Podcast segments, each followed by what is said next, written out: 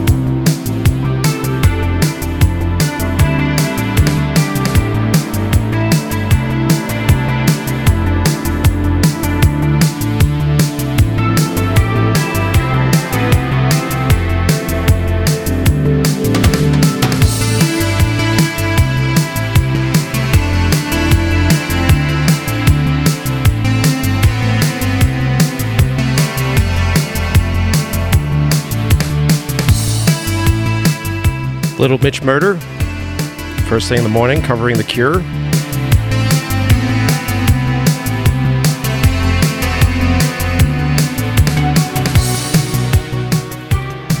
I'm here, as always, with my co host, Lance A. Williams. Lance A. Williams. I'm a asshole this morning. Ugh. How are you, buddy? We had a good time last night. Yeah, we did. Yeah. Yeah, we did. If that answers that question. So last night was Film Quest's uh, Halloween party, costume party, which uh, we went. What were our costumes yesterday? It was uh, unemployed uh, filmmakers, right? yeah, yeah. Uh, striking actor. Striking actor, right? Uh, out of work director. Yeah, classic. I'm classically trained. That's, Yeah. that's my costume. Yeah, yeah. Classic. Unpaid, classically trained. Potentially in trouble. yeah. So um, yeah, we went to the Halloween party. It was fun. We got to meet more filmmakers, a lot of friendly faces. What was surprising to me is that like uh, there was a bunch of filmmakers that have already been on the show that had been in the festival. Our community is really fucking small, Yeah. which Yeah. is pretty nuts. Um, but um, yeah, yeah, yeah, it was cool. I will say this though, I'm gonna blow some shit up here. I will say Yeah. this though, they charge a lot of money for the events. It is. It gets a little pricey. It does get a little pricey. I, I had the feeling, maybe I was misunderstanding some of the conversation we were having, but I thought some of the events were like an open bar thing. Because then I was like, oh, I see the value here. Because yeah, like if you're buying one beer, two beers, or if you're, you know, as, going as a unit, and then you, that you could really, that could really add up quick. And you go, oh, okay, well, yeah, twenty five bucks, yeah, cool. Oh, 40 bucks, forty five bucks, okay, cool. yeah. Then you get in there, you're like, oh, it's not. So last night I was really grateful that at least that event, which felt like it was the most costly, that one was at least inclusive. Well, and we're also in Mormon Mormon country right now, so they're hit this point where uh, we had been to this bar before, which was only doing mocktails and juices and lemonades and all that kind of stuff. Yeah. But then they were cracking open booze last night, and they were like, "You got to go around back." Yeah, you notice they're like, in. "You got to walk through the back door. You got to go through the back thing, go to Yeah, the back yeah. Area." It was like, There was some serious pour. Like Jay said, a really thing. He was like, it's either a really weak pour or really strong pours. You Mm-hmm. can tell it's like these. These are not folks who like bartend typically. They're like, yeah, can I get a rum and coke? Boop. Well, but like more rum. Okay, fuck it. Let me get the whiskey. I'm like, all right, now that's that's, that's too much now. Yeah, yeah. Well, I was making sure that I was making the most of the cover charts Yeah. last night. It was like Yeah. whiskey and ice, whiskey and ice. And that's when I met half you guys. I'm like, you guys want to be on the podcast? I was going around. People were like, "You want me to get you a drink? It's on me." I ran that joke so many times. um, so it was fun. It was fun. And then we saw um, we saw screenings last night. We saw our, the Scottish Boys Yeah, and their yeah. piece Lure, which, by the way, I think that is. I'm going to say this not just because we're buds with them, but that is the best film I've seen in the festival so Yeah. far. Yeah, 100%. It's fucking amazing. One hundred percent. Uh, really great movie. We also saw our buddies from Florida, their movie POV. Yeah, We- also wicked cool. I wanted to try to get them on the show. You guys would really like this movie. It's um essentially uh, a slasher slasher is the idea of that movie, which is kind of cool. And they all like they're huge fans of RoboCop. They're huge fans of like all like sort of the violent, fun late '80s, early '90s sort of action shit. And uh, their movie was was fucking fantastic. That was great. Um, I really like that one, that really short one. Bye bye. I liked that one a lot, man. oh, I can't. What was uh? It was the they had the whole opening titles where it was talking about the stats of like this this sort of figure that had that happens in the subway, different cultures, and it's like an old lady, Oh yeah. and then like oh, it's and then in America it's like the woman in red. And Yes. So you see the lady on the the subway, and then she turns and her friend is this woman, but the shot of when she turns to look at her and the whole way they play it out with the title, I was like, oh, that's fucking brilliant, man. Yeah, it was really good. But, but But I think there should be a rule. Okay. Mm.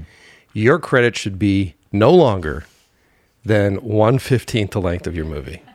true. That Yeah. should be a fucking rule. Yeah. Yeah. Like, I, and, and I get it. It's it, all right. This is me already going into dick mode. Like, I, I, I get it. You finally get an opportunity to put your name on a screen. You finally get an opportunity to give yourself credit. Also, here's something else to consider. If your credits, if I have to sit through your credits and it's all your name or your brother's name or your sister's name like six or seven times, it's like, I get it. You're an independent filmmaker. You had to like clean the toilets and direct at the same time. Mm-hmm. You don't have to credit that out on your list. I just be, I mean, you know what? If you need to do it, do it for the one you put on YouTube. But if you're going to send it to the film festivals, it, it sort of devalues your work a little bit. Humble yourself.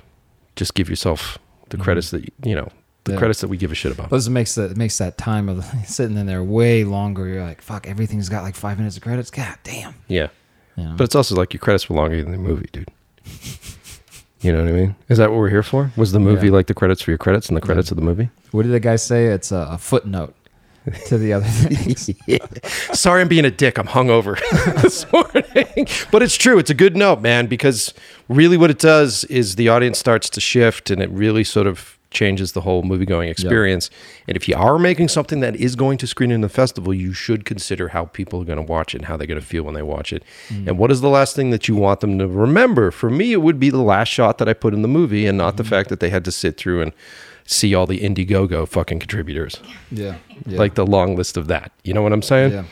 Um, so just take that in mind. Uh, but no, it's great, dude. Yeah. By the way, I have really, you and I have been uh, like uh, the odd couple Yeah. for the for almost a week now. Yeah, I, when we uh, when we got on the plane to come here, uh, we're going through TSA, and uh, I had a sweater on over my t-shirt, and the guy was like, "Oh, you've got something underneath there. You got to take that off." I'm like, "Oh, fuck, okay." But my bins had already gone into the scanner, but Mike's bin was there. So I tell the guy, I was like, "Hey, can I just we're together? Can I just throw this in here?" And he goes, "You're together?" I was like, What does that "Yeah." mean? Yeah, I was like, there's so much surprise there. I don't know how to answer that. I was like, not like romantically. I mean, like we're traveling together. It's my buddy. Can I just fucking put it in the bin? Can I put it in the bin? That's when I flashed our promise ring. Yeah. And And he he's was- like, "You're not wearing yours, you piece of shit." Yeah, I'm like, I'm still trying to impress him. um, but uh, yeah, man, it's been great being in the house together. We got in late. well, I won't go on too long because we've got a lot of guests here, but we got in late uh, last night and uh, we cleansed our palate down in the screening room, which you guys have to see downstairs, which is crazy. Yeah. Uh, cleansed our palate with a little heat, Michael Mann's Michael heat last night. That was great, actually. It was a really cool way to wrap the day up. Yeah, yeah, Yeah, I think we should make that a thing. yeah. Like throw on a favorite at the end. Yeah, we both were like drooling on the couch at one point. I was Yeah. just like, oh, I gotta go to bed. It was like two thirty when we went to bed last night. Anyway, all right, fuck this. We're done. Uh, so I've got a whole group of people here today. It's like they they claim to do this at the film festival. They do this thing called speed dating. So today we're doing a speed dating thing, right? Because I'm going to meet each and every one of you. We haven't had an opportunity to watch your films yet, just because it's been so much going on. But I'm excited to learn about them, and then we'll watch them after we do the whole thing. So uh, let's get into it. I'm going to start here. Introduce yourself. Who are you? What's your movie? And why the fuck are you here, brother? Hey, I'm Robert Svetlik. Uh, I'm part of Too Slow. Uh, I was the actor and composer for Too Slow. Hell yeah, man. Hi, I'm Danielle. I'm all, Danielle McRae Spisso. Uh, I don't know. I have look me up on IMDb. I don't know. Uh, I'm also with Too Slow. I co-wrote and directed it with the person sitting next to me here, and I'm also in it, and I produced it. Nice. Stephen Vanderpool, uh, also with Too Slow, co-writer, co-director, uh, cinematographer, and editor. And sexy voice. Nice and early in the morning, after a few drinks, you know, uh, ideal circumstances. All right, we're continuing. Uh, I'm Connor Christensen with uh, Goo Darts, uh, writer, director, and uh, VFX artist. For Hell, hell yeah, hell yeah. All right, man. Hello, my name's Joe Imburgio. I'm a co-writer, producer, and director for a short film called Thin Skinned. Very cool. All right, very cool. Great to meet all of you guys. Um, so let's start here. So when I we did the survey that went out, and you put a bunch of interesting stuff that you have been doing for your career on the survey, which Yeah. is fun. so you used to work for the Impractical Jokers. Well, I guys? still do, yeah. Oh, do you? I've been with them for ten years. How did that happen? That's my first like, uh, like, uh, and like entree into this whole world. You know, how did it happen? Uh, I always wanted to be a musician. So after college, I didn't get a job for a while Uh-huh. playing music. So that you were a musician at that Yeah, point. Yeah. So yeah, exactly, unemployed musician. Yeah. Um, I worked at a, a pizza place. I was a pizza delivery guy, Mhm. and uh, I grew up and, and lived in Staten Island, in Staten Island, New York, which is a pretty small town. The art scene is pretty small there, so uh, I knew people through comedy and through music, and I would perform occasionally, but nothing I took seriously. Performing meaning like comedic stuff, Oh, okay. and um, uh, you know, I got to know like I was drinking underage a lot at the bars there, and uh, one of the guys was this guy Sal Vulcano, who's one of the guys on the show on Jokers, and uh, I got to I got to know him, and we became close, and we just hanging out a lot. And after I crashed my car in a delivery, I was just like really jobless, and the show had been picked up for season one. They were in season two, and he gave me an opportunity to submit a packet because he thought I was funny just from hanging out. And I, you know, I, I never considered this as any kind of career, but I was like, why not try, you know? So what was what was a packet? What did you submit a packet? Is that Packet, yeah. This is this is like uh when you apply for a TV show any kind of writing position, you, uh, submit a packet. So they prompt you with. Um, I don't know if you guys are familiar with the show, but basically it's a hidden camera show where they the guys mess with each other, not with the public. So they're embarrassing each other, and uh, they asked me to come up with different scenarios for them to punish each other in uh, if they lose the episode. And then they had a bit called uh, they basically play a dentist, and it was just like come up with lines and actions to fuck with the guys to to, to fuck with each other. And I think I think the pu- the punishment that got me the job was something called "Get in the Van," which is uh, based off of uh, just the title of that Henry Rollins book. Um, and the idea was uh, I had them just pull up on the street uh, in a van, an unmarked van, to a, an unsuspecting civilian, and they had to convince the stranger to get in the van. and then they would be prompted like a weird reason to do it. So the guys really liked that, and like I got two two weeks to just come in and uh, try not to get fired, basically, because Yeah. at the time they were just uh, sort of cycling through um, writers, and I didn't expect to be there very, very long, but I managed to not get fired for two weeks, and then I just kept going, you know, and I didn't really know the other guys, but there's so much backstory to this, like.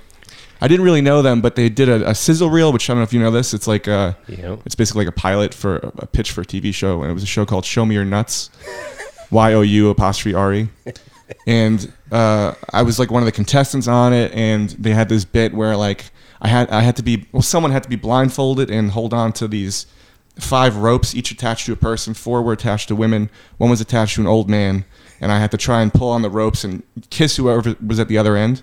No one wanted to volunteer for it, and I was like, I'll do it because no one wanted to risk kissing the guy. And I was like, what, what's the worst that's going to happen? It's not Right, like right, right. and of course, the first rope I pulled was the guy. It was an 80 year old man. He had a beard, and he just he just shoved his tongue down my throat. I think the guys appreciated that I was willing to just you know help them make their dreams come true. Nice, nice. So they kind of knew me from that, and, and it just kind of went from there. And I've been there for 10 years now, mostly just trying not to get fired. still. I mean, I think I'm at a good point now. I feel pretty safe about it, but it took a while for that first. I didn't know what I was doing. Mostly, I don't know what I'm doing. Whoa, whoa, whoa. So are they just hard bosses and they're just dropping people off all the time, or is that just uh, imposter syndrome on your part? it's a bit of, a bit of both maybe like in the beginning it was they just wanted to keep it fresh and cycle through so and i also faked my resume i had no real background I, they asked me for a resume i made it up you know Yeah, That's yeah. filmmaking. That's baby. Yeah. filmmaking. That is Exactly. filmmaking. That's so great. i just uh you know i wasn't very good at first you know like i i would i looking back on it i don't think i was very good. I, I managed to like get by but like it took a little while for, for it to really click for me in terms of like finding the voice of the show. And now i feel very confident about my work on it but at the time it was like i don't know what i'm doing here you know? Yeah, I would assume that when the eighty-year-old uh, you know, tongue worked its way down your throat, you were like, "I'm in now. This is Yeah, it. This yeah. is it. I've made I'm in it." the business. Yeah, Yeah, it's yeah. Hollywood. So then, uh, so this is your first film, right? This is your first time directing. Yeah. So what was the transition for you? Like, what what made you decide to do to make Well, a I- movie? I've always wanted to transition into narrative writing in some in any form. You know, like I've written some spec pilots and stuff like that. But um, me and uh, my co-writer met uh, through he wor- he used to work for truTV, which is the network that the show is on, and we met through that because. Uh, he would hire me to like write content for their web app, and I would overcharge him for it. I, I think he appreciated that boldness on my part. I don't know, but we became friends. He asked me to curate their museum for like the Staten Island Museum had an exhibit for the Impractical Jokers. He asked me to curate it, and of course, yet again, like I don't know what I'm doing. I've never obviously curated a museum before, but I said sure, you know, and that led to our relationship getting stronger. And he asked me to co-write a film with him. Like a, it ended up being a sports comedy uh, feature that we wrote, and you know, it was way too expensive, obviously. So we Sure. were like, what can we do that's feasible? yeah. and we came up with this idea for this. It was this this idea started as a feature, um, and we decided to condense it to a short as a proof of concept. And it's Smart. and it's based on um, it's it's a hidden camera uh, short. Uh, it's about like a, basically a, a YouTube prank gone wrong, based on my experience on the show. Sometimes we call them marks, the people we mess with in the public. Sometimes they don't take it so well, you know. and mostly we, you know, it's been fine. You smooth it over, but it was like, what if that doesn't go right? And so we wrote this thing, and it came to we, we finished it. it. Came to like shoot it, and it was like, well, who's going to direct it? And we didn't want to give it to someone else to direct, so I was just like, I guess I'll do it, you know. Yeah. And uh, and I came out pretty good, I think. You know, f- it was my first time. I I just went for it. You Dude, know? you got into a film festival, so Yeah. apparently it came out pretty good. Well, yeah, I knew more than I thought I knew. I guess you just absorb it in the years, but Yeah, yeah. Um, there was also so much I didn't know. I didn't know. You know. Yeah, yeah. And you have to do that. You have to just do it. Yeah. And Here's a news that's how you learn. flash. Here's a news flash. All directors are that way. I well, I've been reading up on this, and I've read like that Sidney, Sidney Lumet book, making Mm-hmm. movies, and like just stories like even with Spielberg and Harrison Ford, like he's afraid of Harrison Ford, you know. and, I, and I'm like, oh wow, it's, so it's that's just everyone. That's good. It was very Yeah. reassuring to. Yeah, once you uh, once you crack through that, once you sort of realize that these aren't gods, and like Yeah. you actually find out that they're all going like day one, going, "I'm a fucking failure," like watching the monitor for the first time, and "Ah," you know, it's like it's straight across the Oh board. yeah, yeah, straight across That's the the board. secret. All right, let's uh, let's skip ahead here. Hello. Hey, what's up, buddy? How's it going? So, um, VFX, right? I think I read that you Atlanta, right? Atlanta, yeah. Yeah, yeah, yeah. Lived so, there my whole life, pretty much. So you grew up there, Yep. and then you uh, wanted to become a filmmaker, so you wormed your way into the Atlanta film industry, I correct? did, yeah. I I have always lived there, and luckily, I've, I've always known I wanted to be a filmmaker, and luckily, everything came to us. In Why? Why filmmaking? There's a hundred different ways you could tell stories. Why filmmaking? I don't know. It always just kind of struck a chord with me. I always have loved comedies, like growing up watching Dumb and Dumber like Mm-hmm. ten thousand times. Mhm. It's like that's just I don't know. It seems so fun. So you're a Farrelly Brothers fan? Yeah, Yeah, yeah, yeah. Definitely. they shoot down in Atlanta all the time. They do, yeah. Have you been on one of their sets? I haven't. No, haven't had the pleasure. I've been on one of their sets. They're fucking Ooh, great. nice. They're great dudes. They're fun guys. I've heard.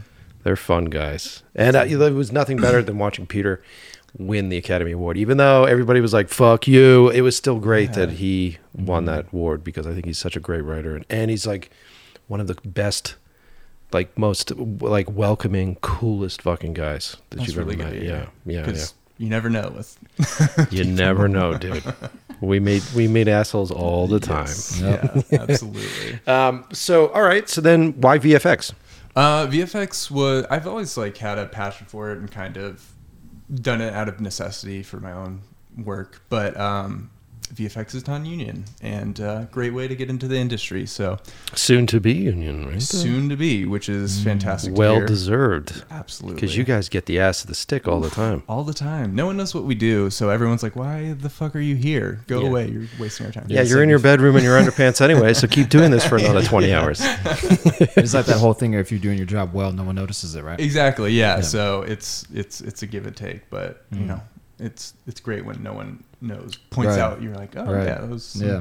okay." So, what aspect of VFX have you been working on? Um. So I started off uh, on set VFX. So really, no one even on set knows what we're doing there. We're running around with like an iPad and taking Mm-hmm. photos, pretty much gathering information for the people in post production, so they have everything. all that lighting information to be able to recreate the lighting. It's the source of the lighting. You guys are the ones running around with the disco ball, making sure that you see all the sources of light. Exactly. Yeah, yeah, yeah, The the chrome ball and everything. And um, yeah, started off first gig was the new Suicide Squad, and that was very intimidating. James Gunn? Yes, James Gunn.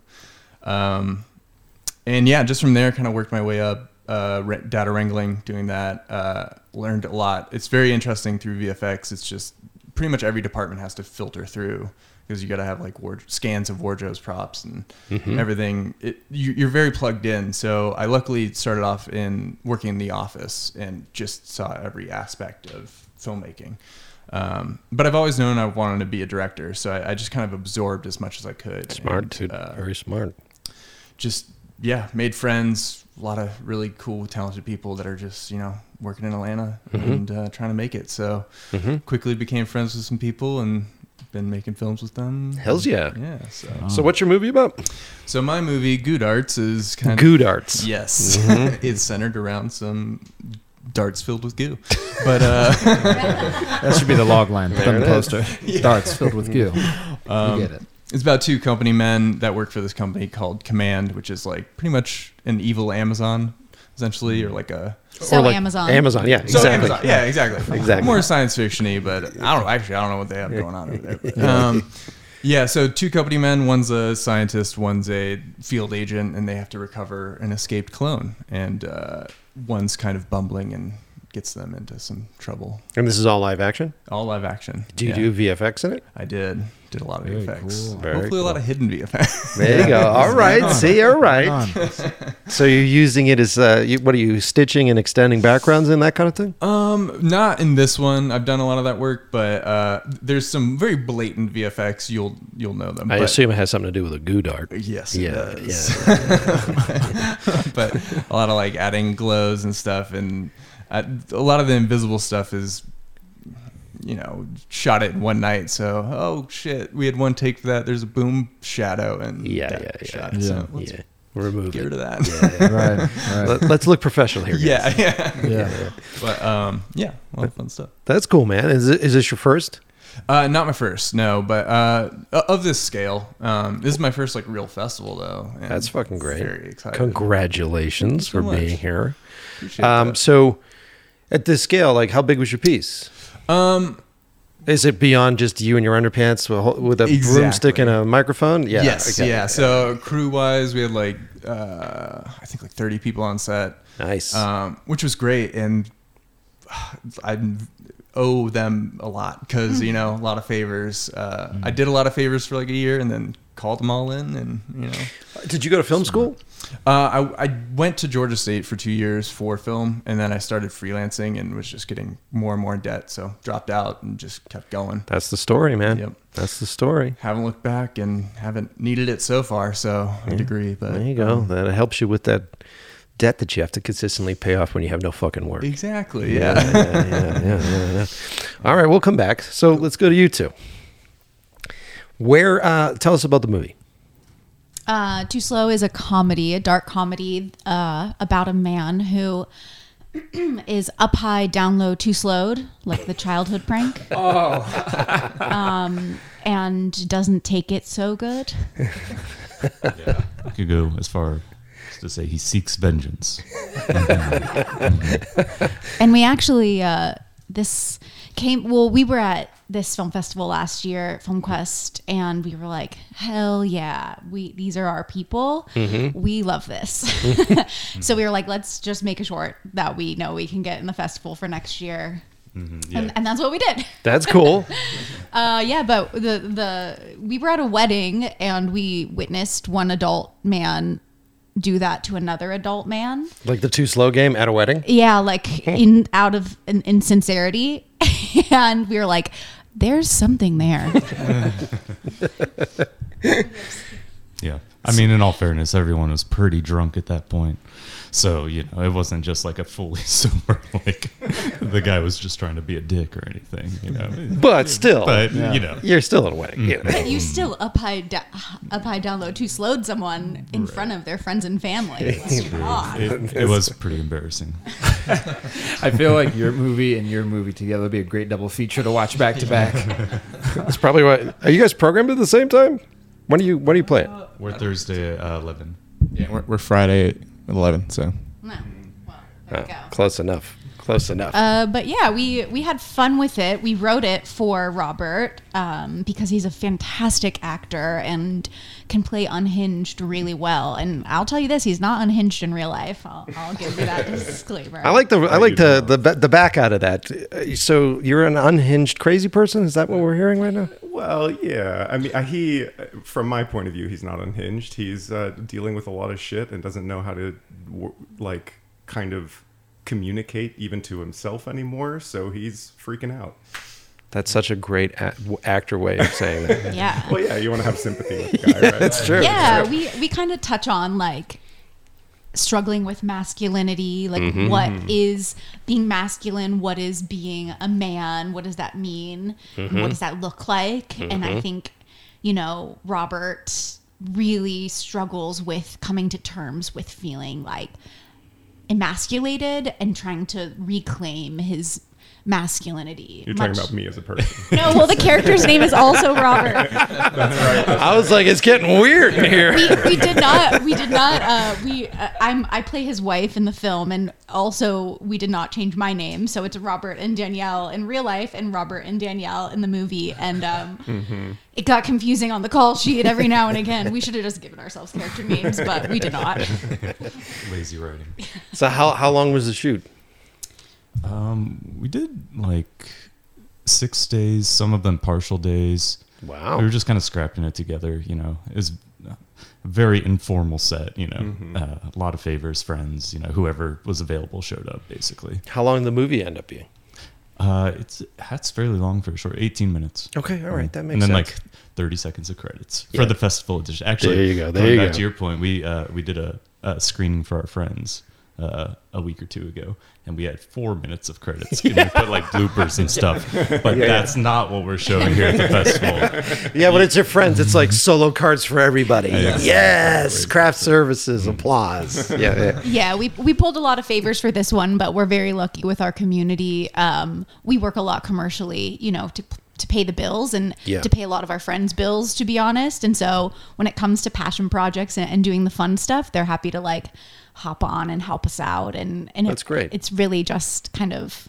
Yeah, it, it's a great community, and, and we all come and play on each other's work, and it's really fun. Yeah. How'd you guys team up? How'd, the, how'd this happen? Um, we met on a film. I was living in New York, and uh, actually, a mutual friend of Robert and I. Robert and I got our BFA together in college, and a mutual friend of ours suggested me for this feature film that was shooting in Florida. And I hated New York. I was ready to get out, and I was like, "Yeah, I'll go spend a month in Florida and work And this on was this to film." act. Was this to act on the film or to? to act on the film. Yep, yeah. yep. And it was his film that he was directing. And, you know, showmance. ten, Showmance. Here we are 10 years later, married. and it worked out pretty well, I think. Making stuff together ever since. yeah, yeah, yeah. What was the movie in Florida about? Oh man, so long ago now. um, it's um, it is about a oh my god. Do you not remember what the film No, it's, I just like I haven't thought about like the log line in a long time. Yeah, it's it's called War Cake. It's about a young lady who loses her mind. That's kind of a common theme in a lot of work. It's People work. losing their mind. You don't know what's real, what's not. It's a period piece about a, a, a girl struggling with uh, balancing her religious upbringing with hitting puberty and wanting to have sex. Oh, well, hey, all right, Yeah. all right, all right, all right. That's cool. That's cool. And uh, is that was that your first feature that you had done? Um, kind of, yeah. I I- I did one in college that I co-directed, but it was uh, um, so I guess that was technically my first feature. But that was like a musical about biologists and was just fucking terrible. um, I, I did not choose the subject matter, but I did help write the script, so you know, I bear some of the responsibility. To, yeah, a little to blame. Uh, so technically, maybe my second feature, yeah, and Why directing for you? Um, I've been making video content since I was a kid to entertain myself. Yeah, I'm, and I, you know, still kind of doing that to this day. yeah. And um, fortunately, I've been able to use some of those skills to figure out how to pay my bills. Yeah. Um, but ultimately, at the end of the day, it's just I don't know what else to do to keep myself busy and amused. So Dude, I, I know ex- I know exactly that feeling. Yeah, like, uh, do you feel the same way? Like, I- sometimes I, I feel like this job, like I have a love hate relationship with this job. I think everybody's shaking their heads, right? You know, everybody, you know, because it's it's someone that it, it's it's someone that you want to have a relationship with, but they don't call you back all the time, and they give you a cold shoulder all the time. You know, and then when you finally get, you know, you go on the date with them. You, you fuck it up because you're so goddamn nervous, and it's been like you know months and months of trying to convince them to even show up, and then you're there and you're just like, "Whoop, whoop," and you're like, oh, I fucked it all up, you know. And it's just it's like, do you feel the same way? Do you feel like it's a torturous gig for you? Yeah, yeah. I would say more in terms of like uh, finding paid work. You know, uh, my passion projects. I, I feel like I have a pretty amicable relationship with. You know, um, but Uh, don't brag about it, man. I mean, it, it's it, you know, it's hard. But I always I enjoy the process and the challenges. You know, yeah. Yeah, we. I feel like we balance each other well. Uh, like the things he freaks out about, I don't, and the things I freak out about, he doesn't even think about. Yeah. So it's a good. I mean, I guess in life, but also in our work. You Yeah. know, I think we kind of yin and yang each other pretty well because coming from an acting background, rejection's my thing. Like I can be rejected all day, every day, because that's just like someone saying no to me is better than not hearing anything at all. You know, that's Yes. kind of just like the thickest skin when it comes to that. But like from his point of view, you know, as a writer and director, like you don't want to hear no, you don't want the door slammed in your face. And I'm like, oh, that's just that's just part of your day. Come on. Well, I mean, I can see the yin and yang happening right here in the space. It's good. You guys are good. You guys are a good team up. All right, let's continue on here. So, actor and composer. And huh? composer, yeah. All right, which is first for you? Um, I guess whatever I'm doing that day. Um, I, li- I like them both so much, and uh, y- yeah, to, to do them both is really fun too. That's cool. Yeah. And to do them, is it weird to do composing in something that you're in? Um, no, I, like I kind of, they kind of both came like the thought process was the same for both of them, and e- like even being like getting into the head of one of the characters. That's kind of where I took the score from is from his head, um, which I don't know if I would do all the time, but it worked for this specific piece, um, and it really like having the musical element. Um, I think even helped connect to like more of the emotional life of the character and what was going on. It's an interesting. Yeah. Now that we're talking about this, I never really thought about it. Right. Okay. So, there's a lot of actors that I know that can't even look at themselves in a performance. So, like, if you're composing, you're staring at everything that you're doing, Yeah. and you're oftentimes seeing it well before it's polished in any way. So, how do you how do you stay disconnected from that? Um, I can't. it's it, that's a struggle, definitely. Um, Yeah. I, I do find it hard to watch myself and uh, like am critiquing myself. But I I have a friend. Um, uh, shout out to Allison Walter. Um, I was talking to her and she was like kind of talking about the distance she has when she watches herself, and so I was like trying to like cultivate more of that. Like just looking at myself as that's the actor, that's not me right now. I'm scoring for this actor, sort of thing. Um, it's definitely hard to get in that mindset. I, I want to self critique all the time, um, but it's not productive, really. Yeah, but then you can also cheat on your performance where you're like, I kind of fucked that up on set, so turn up the emotional thing on the cue Oh, here. absolutely, yeah. You know, that's cool, man. Yeah. But he's so good in it. I don't know. There's nothing to critique. That's cool. And so, uh, how'd you get into music? So, which came first, chicken or the egg, music or acting? Uh, acting came first. Um, I've uh, my mom was like kind of the like mothers that like threw me into a bunch of stuff and just like do this, do this, do this, and we'll see what sticks. And it uh, music and acting have stuck the most. Um, modeling not so much, uh, farming not as much, um, construction work not as much. Um, but the music and acting, kind of both like in high school, is really where Your mom threw you into construction work? Well, my my dad was a construction worker, and so that was part of like you're gonna do this. So Wow. I go, yeah, and go on a roof. I did and karate. I didn't, similar. I think. Uh, that's cool. That's cool. So then, uh, what's your what's your preferred method of uh, composing? Like, what's your deal? Are you a synth guy? Are you on a piano all the time? Are you? Uh, so this was all guitar, um, and uh, the the guy plays guitar. Uh, the character Robert plays guitar in the film, and so that like from that I kind of like, oh well, maybe like that that's the sound that's going on in his head is these like dissonant uh, kind of electric distorted sounds that are kind of droning Sounds awesome. on. Sounds awesome. Um, and my friend loaned me his like really cool loop pedal and uh, just like looped weird distorted sounds over and over again to make it sound really fucked up. That's awesome, man. I look. I as a as a director, I'm I'm a huge nerd for sound. I spent, and I, have said this on the last episode, but when I first started in this business, I had a studio. We, we're originally from Boston, so that's where we came from. And I had a studio down in Chinatown, which used to be over in the red light district. So we would go to work with the strippers. They'd have their little suitcases, and then we'd go in. and so we shared this, uh, you know, top floor walk up studio space. I shared it with Sound Dudes. And so when I got into the business, I started obviously as a director, but then uh, I had to teach myself how to be uh, a cinematographer because this was the early days of digital, and most of the cinematographers were crotchety old 35 millimeter guys, and no one would want to show up and help you do anything.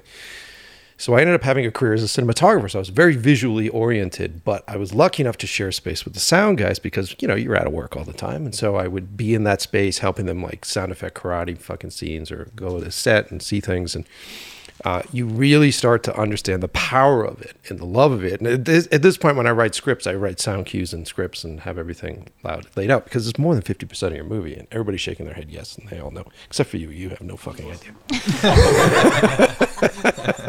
uh, but yeah, what you got, Lance? I wanted to ask uh, for Robert, like thinking about um, what you were saying, being the actor, then working on the post production. Like we'd come home, going and hanging out with Mike, watching the edits, and then uh, we did another short. It was an excerpt from the play "Motherfucker with the Hat," and same thing, going in to sit in the edit for that. It, it, I had that same feeling where you're watching, and you're like, "Fuck, I'm also here with other people," and like. It's even more nerve wracking. It feels a little embarrassing at times because even if they don't notice it, like it's it's like I'm not gonna notice if the light's weird. He will, but I notice. I'm like, why the fuck did I do that move? That's stupid. and I found it really helpful to sort of start detaching by just going, okay, uh, right now, I'm Lance here with you in this edit, and that's the character. So like, uh, I think it looks good when we cut away from him on this part, and just like starting to have to like phrase it differently. I was curious, is in your process was there anything like that, or were there other like little um, sort of clues or or tricks that you were finding that were helping you in that process? Um, yeah, definitely what you're talking about, like having that third person, uh, even just language of like distancing yourself from whatever that actor is doing, uh, even if it's you, um, super helpful. Yeah. Um, I, I- think also part of it is too is like just fucking get over it, man. Like, uh, th- like it, who cares? I mean, you're right. Like the, you're worrying about it much more than anyone else is, and you're seeing stuff that no one else is really seeing, and so it's like, uh, Uh, why even worry about this as much as I'm worrying about it? Like it's just counterproductive. If that's not a lesson for life, though, you know, mm-hmm. No, you worry about yourself mm-hmm. way more than anyone Than else anyone does else, yeah. ever. Well, you got to remember, like, it takes a while to get there, but with everything we do, each and every one of us, like, w- what we're doing is we're trying to create an environment where lightning happens. That's all we're doing. And oftentimes it doesn't happen. And so, especially when you get into the edit room, you then are stuck with these folders full of clips, and oftentimes not enough fucking clips to cut the piece the way you want it to. And so, when you're sorting through this footage, you're just looking for nuggets. And if if you're not lucky enough to work with great talent, right, you're trying to force these emotional beats with your edit and with your cinematography and with whatever the hell else it is. And it becomes sort of like this collaged mess. It's difficult for me as a director to jump right into editing after shooting. Like I generally have to give myself a little bit of time off, but not too much time off because I give myself too much time off that I get afraid of it and then I don't go into the edit. So it's I think it's the same way for each and every one of us. And I think if you can figure out a way to just go, look, this has got nothing to do with anything any, any of us have done. What we're doing here is we're hunting, we're sifting through this fucking pile of pennies for a dime. And that's really what it is. And you're looking for these pieces, you know? Well, and that's what I like about the filmmaking process so much too is that it's not just you; it takes everyone, and like it really does help like diminish that ego of Yeah. like this is you know about the lead actor, or this is about the sound, or whatever. Because it's never, it never is. It's about the whole product and everyone working on it together, and yeah, that's that's what I find so beautiful about it. Yeah, and, and often you're looking for the shining star. Like some, at one point, it might be you, right? Like you might be the cause of the inspiration for the the, the thing to be cut the way that it's going to be cut and, to- and to come together. Mm-hmm. Like the way you move in a specific scene or how you pick something up. It's like, oh fuck, fuck, and then you start building around that moment, whether it's mm. with sound or with something else. Do you guys agree with that kind of thing? Yeah. Yeah. Well, I, I I could speak to this a little bit because this this film that I did, you know, we util- utilized hidden cameras and there were three shooting simultaneously. Wow, okay. So the, tra- the, the the benefit of that is like if there was a magic moment, we caught it. You know, we had to play everything out like a play though. It was very wasn't like perfectly choreographed, but luckily my crew works on the hidden camera show that's based on capturing impromptu moments. So whenever anything happened, they were always following it. They knew what to do. There's a scene you'll see where a tongue gets cut off, and um, what ended up happening after that was not intentional, but but the crew caught it perfectly. So so we were, you know, the benefit is like like I was saying, you, you catch that lightning, but then you have less room in the edit because everything's so uh, linear in a way. You know, you can't just cut to this guy on the other side of the room necessarily. Unless you're doing the Kardashians, you can cut wherever the fuck That's you true. want. That's a good You what I point. mean? Yeah, yeah. Yeah, You, t- you do that like slow pause look that they reuse over and over and over again. that's in an true. I should take a lesson. You're right. I'm, I'm curious for you guys when you're going through the editing process. You know, what's the sort of um, the firewall of friends that you sort of like bounce it off of initially? Like, are, this, are you showing it to your partners, your friends? Like, is there are there colleagues whose respect you sort of lean on? Like, what's that? What's that path of initial review for you guys? I think there for us there were mm, I would say four people who saw the edit before it was final, which is me, Danielle, Robert, and my brother. You know, Um, why your brother is I always brother? run everything by my brother because he's like the only one of the few people I trust. Like for a, a good creative opinion, he will give me thoughtful, um, um, good you know critiques and criticisms. he he has good taste but also understands like the Stephen's tone so well that I think his tone is very specific in his work. Yeah. That a lot of people don't get it in their first go and will try to like make sense of it and make suggestions to make it make more sense. Yeah. Mm. But that's not the point really and I think his brother we trust his taste, but we also trust that he gets the tone. Got it. That makes sense. What about you? Uh, yeah, I, I've got my my team of people I go to, but going back to what you're saying about like giving yourself a break, like I wi- between shooting and editing, I wish I edited my f- movie as well. I edit freelance as much as I can. I really enjoy it, but I wish I could do that. Like as soon as I shoot something, I'm like, I, next day I gotta start cutting that. So Is I'll- that because you're worried or nervous or excited? um, excited. Okay. Mostly excited. But I'm I am I do that mainly because um, especially like with my smaller budget stuff, uh, I try to cut like get it all done as quickly as possible, show it to like my trusted team of people, and then get their notes back, and then hopefully have some time for like pickups or reshoots, see what's working, see what's not, and then kind of shift from there, which I did a lot on this film. Sounds like you have a better work ethic than I do. I don't I don't know if it's that. I don't know if it's healthy. Because it's tough, right? Because I think I, I think sometimes I delay because I'm nervous. Sometimes I uh, like if I go too long and I delay, then I'm like I don't think I got. So you, like there's nothing worse than like sort of opening up that clip of, about that bin of clips and just sort of looking at it going. Hmm. Yeah, I feel the same way when it's like that initial beat of having to memorize lines, and you're like, you know what the scene is, you're excited, this is why you're here for it, and then you go to start actually working on it, and I'm always like, ah, I'll do this shit tomorrow. I'll do it tomorrow. I'll do it tomorrow. You're- you're- and then once you just get into it, then you're like, oh, that's right. That's this is why I enjoy this. This is fun. Right, right, right, right, right. Yeah, yeah. You're, you're kind of triggering me because there's a project I've been putting off that's straight up an editing like experiment for me. For this film that we were showing, we kind of pulled out all the stops and got a big crew for it. The next thing I, I did after that was all shot on iPhone, very like it's. Uh, I don't know if you're familiar with the migrant crisis that was going on in New York, or had you know like basically everyone was sending migrants to New York.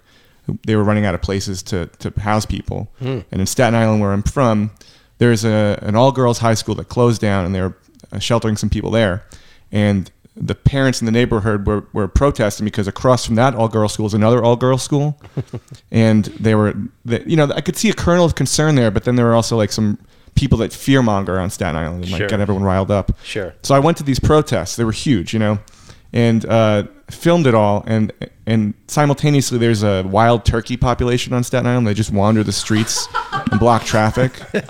so my idea is to cut these protests together to be like that. It's about the turkeys, and I'm going to play this character that's like radicalized by them.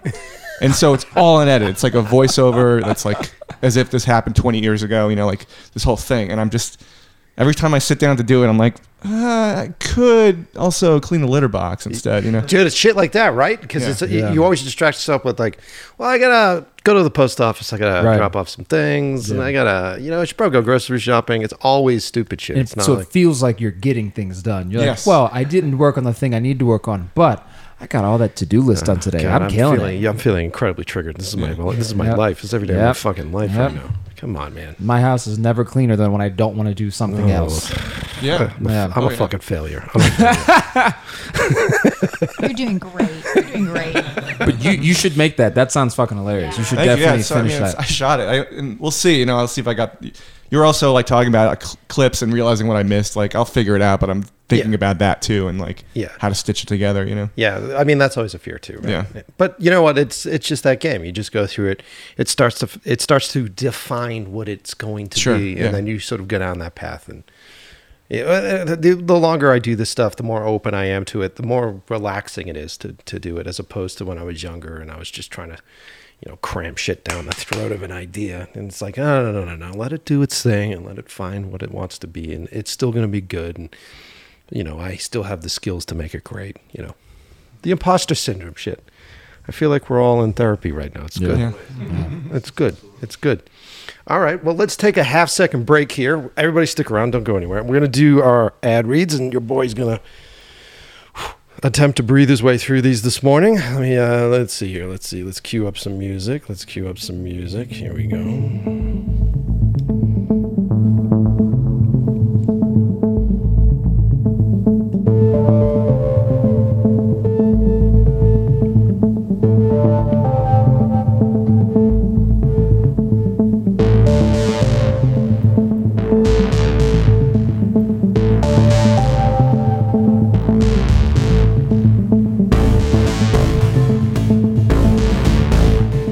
Little Code Electro.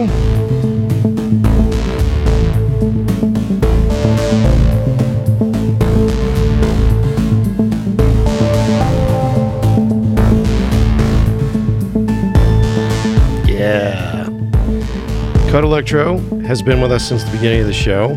Martin, he uh, provides us with music, and uh, this is some of the earliest tracks. And Martin, you always make the best songs for behind the ad reads. You really do. I appreciate you. I love you. All right, you know the deal.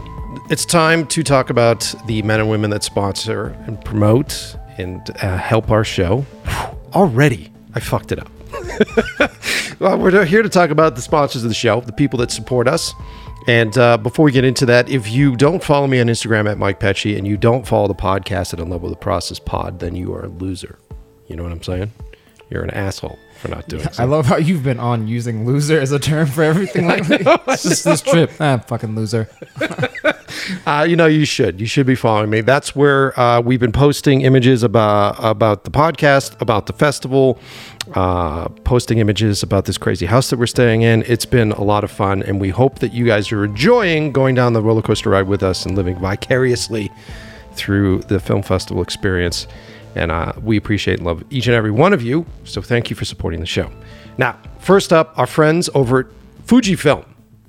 If you don't use Fujifilm cameras, if you don't understand what Fujifilm does, you definitely need to click the link in the description of our episode. Fujifilm makes uh, some of the best uh, still cameras and video cameras on the market right now. Fujifilm's new GFX 102 is a new large format camera that competes with some of the big boys. It's affordable too, and it competes with some of the big boys. I had already been using the GFX 100S for still photography because it's got really great low light sensitivity sensors in it. So, as a still photographer, I can show up onto a set that's lit for video and still be able to shoot amazing large format images for promo purposes that will end up on billboards and trucks and etc cetera, et cetera. Um, and uh, Fujifilm's color profiles are amazing. Their new GFX 102, like I said, is using that same large format chip, but they have made it into obviously a video camera now. And so now they're competing with some of the cameras that are designed to look like Michael Bay sneakers. You know what I mean? Um, great company, great cameras. And here's what I love about Fujifilm more than anything else Fujifilm supports filmmakers. So if you've been listening to the show and you've been listening to the Fujifilm Creator Series that we have on the show, you've heard all these short film filmmakers that have had their shorts financed by Fujifilm. Fujifilm is financing. Uh, see, all the filmmakers now look up and they look at me. Fujifilm is financing short films for filmmakers. They're one of the few companies out there that do that, that don't just do unboxing experience, uh, experiences and send you out free gear. They believe in uh, nourishing and growing great talent and then forming relationships, long running relationships with them. That's why Fujifilm is a sponsor of our show. That's why I don't mind peddling off their gear because it's great and they're awesome. So make sure you click the link in the description of our episode. And remember, friendly reminder from In Love with the Process, you know, the podcast that you don't pay for. All of the links are trackable. So when you click the links, the sponsors don't think I'm lying when I tell them that you're listening. That's the actual proof that I need to continue to get money from our sponsors. So while you sit on the couch and you're surfing Instagram and listening to us, click the link. That's it. Super simple. Takes no time. I don't know why you don't fucking do it. All right. Also supporting the show, friends over at Blackmagic. When we shot Come Home, we used a Blackmagic 6K Pro camera to do all of our B cam stuff. It was the camera that I had sitting next to me, next to me at the edit station. So while I was watching the footage, I would go, shit, I need an insert of a light bulb. I was able to turn around, design a quick little set in the edit room, and shoot it with my Blackmagic camera. And it seamlessly was brought into a project that I had shot with an Arri Alexa Mini LF using the Orion uh, Atlas Orion anamorphics. So I was able to make all that stuff work simply and fast. And here's the thing if you're a filmmaker, I really suggest you have an affordable camera with you to do pickups, to do B cam stuff, but also if you have actors showing up and you want to start shooting some rehearsals, you want to shoot some stuff that you're like, man, this isn't going to go anywhere, but it ends up in a film festival, it's always nice to have a camera at your fingertips to be able to play with. And Blackmagic makes the rigs for that. So does Fujifilm, two uh, competing companies that are sponsoring our show. But what Blackmagic does that I use all the time is they're behind DaVinci Resolve. So we used Resolve to do all of our color grading. We used Resolve to do all of our compositing for Come Home. Uh, I haven't jumped into the edit on this. Have you? Are you guys using Resolve to edit yet? Nah, everybody's still. I- I- for the turkey thing, yes. Are you gonna do it for the turkey thing? Yeah. Yeah. I like it a lot. Yeah, it's crazy. It's like kind of a different format, right? And uh, like the language is a little different. I get kind of annoyed with like their inability to have sort of the same cut and paste language Yeah. that every Yeah. other program No, I know, has. yeah. Yeah, that kind of annoys me. But they have like the new version. I think is like 18.5, and it has all this new AI tech for syncing and for uh, like uh, making your life a lot easier as far as prepping your projects and sorting through your bins and all that kind of stuff, which is kind of crazy cool. So. I'm definitely into it. You know. Yeah. I'm using the free version now, but Yeah. I may work my way up to that AI thing when I try to sync shit up. that's the cool thing about uh, Resolve too is Yeah. that it is free. So if you get it, you can actually do a lot of really great work with it. I th- I don't think you can do 4K editing. Uh, I don't think so, no, but it's, No, but it's still great. It's still great, and it's not that che- it's not that expensive if you are going to purchase it. Yeah, that was the thing. I was looking at Premiere and I was like, "There's no fucking way I'm paying. I'm like an indentured servant if I do yeah, this." yeah, it's true. It's true. Yeah, yeah. It's also wicked easy to pick up. Like when I colored um, our, our clips from Motherfucker with the Hat, I'd never color graded before. I just knew we had DaVinci on the computer at the house, so I was like, oh, this is the thing that everyone's supposed to use. Let me try it out. And it was really easy to pick it up. And then if I got stuck somewhere, I'd just, well, go on YouTube and let's see what you know. What's the fix for this? How to figure that out? And then whatever the solution was, I was like, oh, that's that's Yeah. just like a few clicks. Okay, so that's pretty easy too. yeah. So in terms of like picking it up as well, it's, I think it's good for other people to know that it's not an intimidating program to try to navigate either. No, I mean these days you can go to YouTube school for pretty much any program. For that's sure. Out there. Yep. Yeah. And to, and honestly, it makes me a lazier person where I'm like, yeah, I'll figure it out. And I always have like mm-hmm. YouTube sitting next to me. Like, you have a client call, can you do this? Yeah, the YouTube Yep. in it right here. Um, so uh, it's also interesting that every time we do a Blackmagic read on the show, all the filmmakers jump on the microphone. So that says something about what they're doing. So go check out the Blackmagic stuff. Um, the link is in the description of the episode. What the fuck, man? Also, let's see. Also supporting the show, our friends over at Bokeh Rentals. If you're in Los Angeles or Las Vegas, Bokeh Rentals is the place to get your gear. Uh, I've said this since the beginning. If you're a filmmaker or a cinematographer and you're getting started in the business, I highly recommend you go make friends with your local rental company. It's the smartest thing in the world you can do. Go over there before you have a project. Go meet the rental agents. Uh, go become friends with them. Buy the beer. Show up. Get things. Because what happens is when you get in a bind and you're going to make your own piece, they'll be the first ones to give you a deal. They'll be the first ones to hook you up. Uh, your local rental company is they save your ass. They've saved my ass multiple times on multiple different projects that I've done. Um, and in California, we found Bokeh. What I like about them is that they believe in young filmmakers and young cinematographers. They know that we're the future of the business and their business. So they invest in us. They're always helping us out with projects. I know multiple of the filmmakers that have been in the festival that have got gear from Bokeh Rentals as well. Uh, they're a fantastic company. And if you go to their website, I think it's bokehrentals.com or their Instagram, they will post pictures uh, inventory photos. Uh, you, they do side by side comparisons of what lenses we use to shoot specific scenes, and their inventory of anamorphic lenses makes me drool. Like it really does. Um, so I can't say enough great things about Bokeh Rentals. Uh, and if you go, send me a photo from the spot and tell them I sent you, and maybe they'll give maybe they'll give you the hookup. Maybe they'll tell you that Mike's an asshole. You know, you never know. Bokeh Rentals, the place to go in Los Angeles and Las Vegas. Finally, if you are a newcomer to the show, and there's been a lot of new listeners jumping on because of the FilmQuest thing, a lot of filmmakers, a lot of filmmakers' parents. One of the filmmakers' parents was very embarrassed with how many times we say fuck on this show. Uh, but uh, if you're coming over here and uh, you want to listen to more episodes and you're not a true comic book fan, which means you go back to issue number one and you read all the issues uh, and you're lazy, you can just go to inlovewiththeprocess.com. There I've curated the episodes by subject material. So if you want to listen to all of our uh, award winning cinematographers, if you want to listen to our actors, our directors, or if you just want to listen to, I did a series with a fire chief from Los Angeles trying to figure out if Trump was full of shit. And I asked him why he does just doesn't go into the woods and rake the woods like Trump was saying. That would solve all the fire stuff. It's a great episode. It's a good one. Um, or the chef episodes. So they're all up there in lovewiththeprocess.com. Check them out. Okay, let me uh, let's get back into it.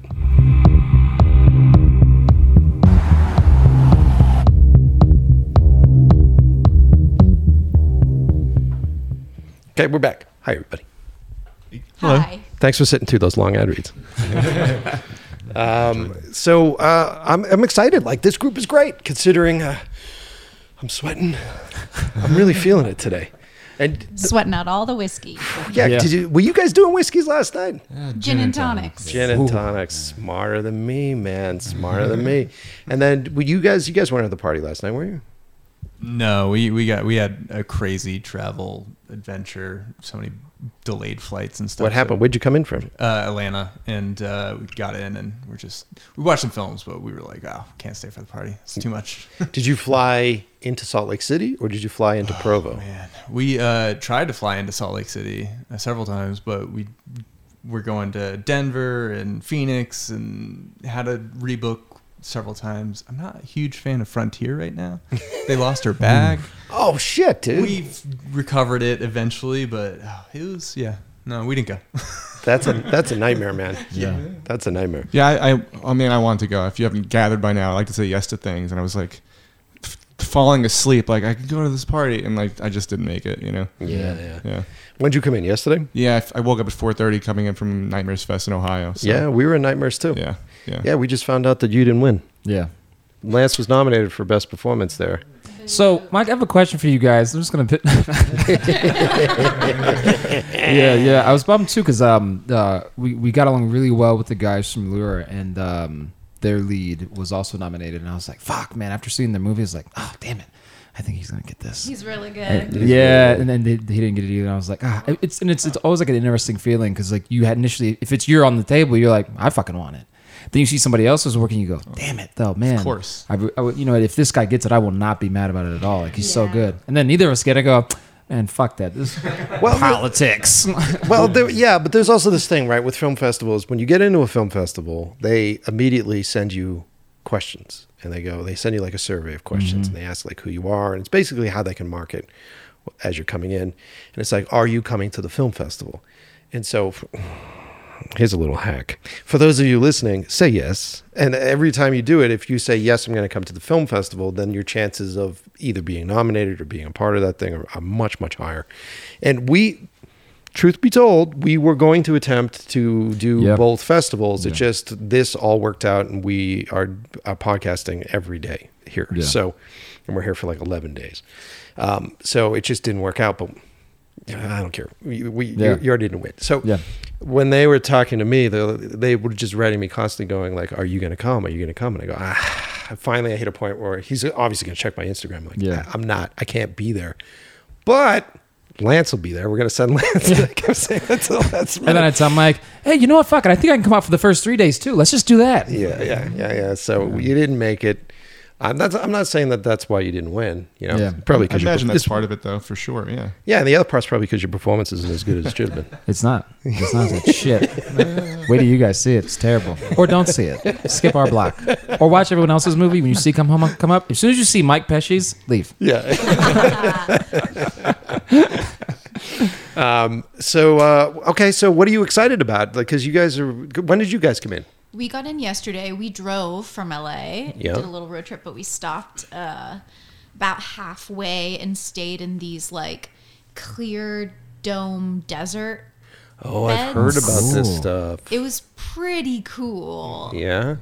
It was the it was the hunter moon that night. Yeah. So it was Oh. very a f- very bright full moon. So the entire night you could just see like out the globe out, out of the dome we were staying in like you could see for like a, a mile like as far as the mountains you could see the detail in the desert. Super everything just illuminated and it was it was very interesting and eerie Not Very the best cool. night's sleep of my life, I'll be honest. But right but a cool experience and a great setup for a horror movie yeah, Yeah. for sure. Very cool. So we drove in from there yesterday morning because we were up with the sun. Cause Yeah. You know, also cannot sleep in. yeah. Yeah. Uh, so we were a little a little sleepy, but luckily we broke up the trip, which was nice. We got in yesterday about like four thirty or something. It's like a what, ten hour drive Yeah, about. from Los Angeles. What part of LA are you guys from? Uh, we live in Sherman Oaks. And I'm in uh, West Hollywood. Oh, great, great. Yeah, we're over in. I'm on the east side, so I'm in Glendale, Nice. and then Lance is in uh, P Town. Should we talk about traffic? You guys want to talk about yeah, yeah. Well, I- I'll be honest, man. I don't, I don't really hit much traffic being in Glendale. Glendale's in like the best sort of like we go over, we go under. We don't really go through that often. This episode sponsored by Glendale. Yeah, Dale Galleria? yeah. You need some more Armenians in your life? Come on over. so, um, and then uh, so you're still in New York, Yeah. I live in Brooklyn. yeah, and then you're in Atlanta still, right? Yes, sir. Yeah. So Atlanta's got like a really sweet uh, film community over there. I mean, with The Walking Dead being as long as it does, you guys there must be some like flexed fucking grips and shit over there. Oh yeah, absolutely. I mean, it's the place to be for crew for sure. Yeah. Um, all creative and money still. Yeah. L.A., New York, but um, yeah, incredible talent down there. Yeah, Um, crew and strip clubs. And strip clubs, we have yeah a lot of great strip clubs. Some of the craziest entertainment that I've ever seen down there. strip clubs with great buffets. Yeah, yeah, and I mean like entertainers. Like, Yeah. I mean, I've you know I, I've recently engaged, been with my girlfriend for 13 years. I don't go to strip clubs to buy anything. I go to strip clubs to see the dancing and all the craziness, and it's pretty wild down there, They man. put on a show. Yeah, yeah. Yeah. And uh, what's the uh, what's the uh, the crazy one that's underneath the uh, Clermont? Clermont Clermont Lounge, yeah. yeah, Yeah, that's uh that's a novelty. Oh, That's you a- had that really fast. I knew. I feel you should have like lingered on it a bit. Clermont? Clermont? You talk about Clermont? yeah. I just I knew where that was going. yeah, that, that place. I, I, so I recently saw because I haven't been there. Oh Jesus! In like twelve years. So the last time I was there was when that hotel above it was uh, kind of abandoned, and they had written like Clermont on like bed sheets in the back. You'd go around, and it was like, oh yeah. It's all Oh, yeah. gentrified now in Yeah. a fancy hotel, but I remember, and yeah, we went to the spot, me and my friend. So basically, uh, Atlanta is such a crazy fun place if you go. And uh, we ended up uh, getting invited down to be on one of the Farrelly Brothers sets, and so it was a wild adventure. And so uh, we get in the to, to this hotel, and one of the things that I love to do is uh, bar safaris, is what we call them. So I would do music videos for years, and you'd have to go to wherever the hell the musician was. And my assistant Tony, who I miss, he had been with me for like eight years. His main job every time we went somewhere was like, you got to make me a list of like the shitholes in town. You got to make me a list of the cool places in town. And our deal is this we will book for the job, but we'll keep an extra two days at the back end and we'll go on a bar safari.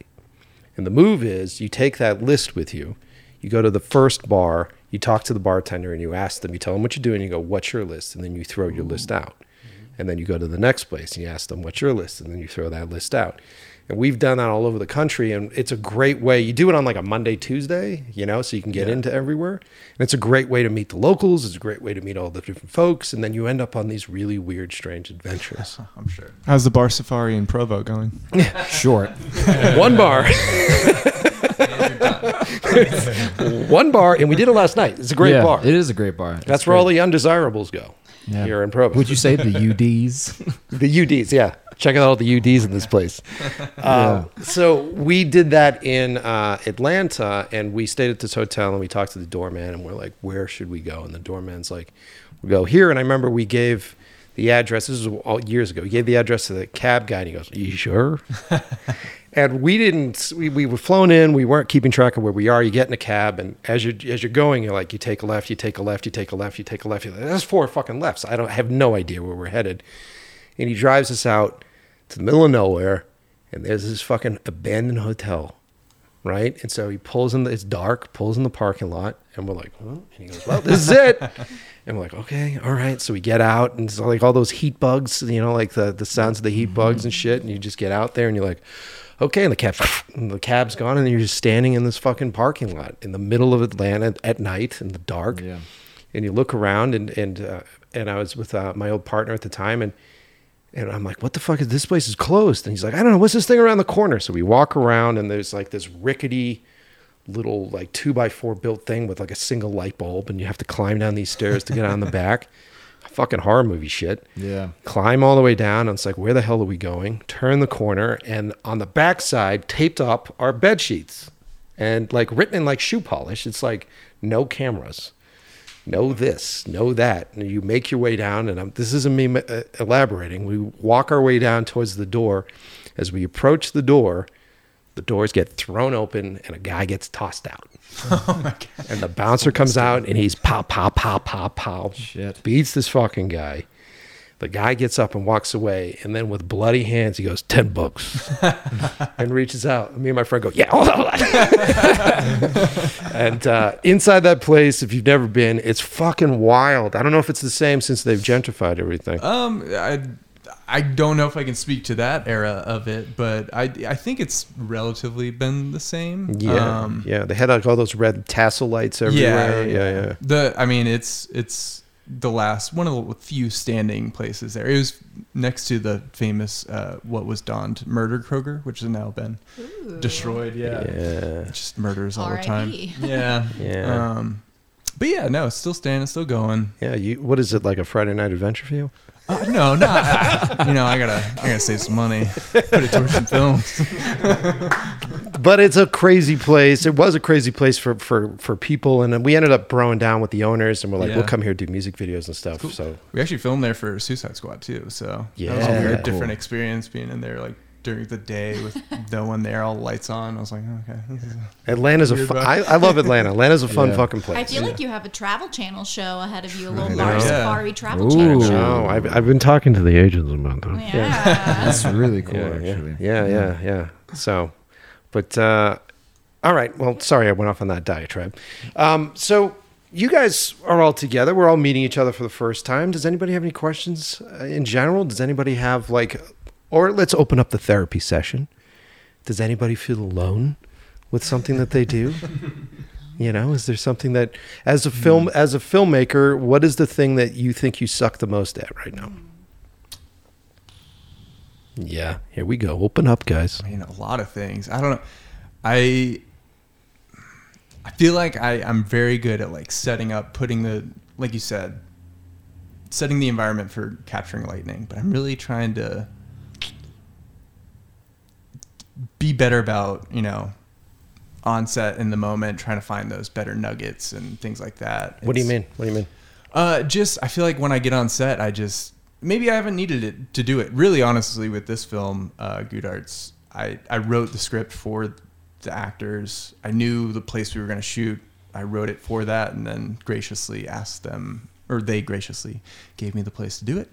Um, and I don't know. I, it just is a weird feeling. I don't know if I'm doing something wrong. I just feel like I like sit back and I'm like, it, it's all working. I don't know if I need to like get more. Ah. do I need more options later in the edit? And it's, it's So you're worried that you're not doing enough work to justify calling yourself a director. Exactly, yeah, yeah. Ah, you know, sometimes sometimes being a director means that you don't have to do a lot of work because you've done all your work in prep, right? Yeah, yeah. Do you guys all feel the same way? Do you guys feel like you're not doing enough?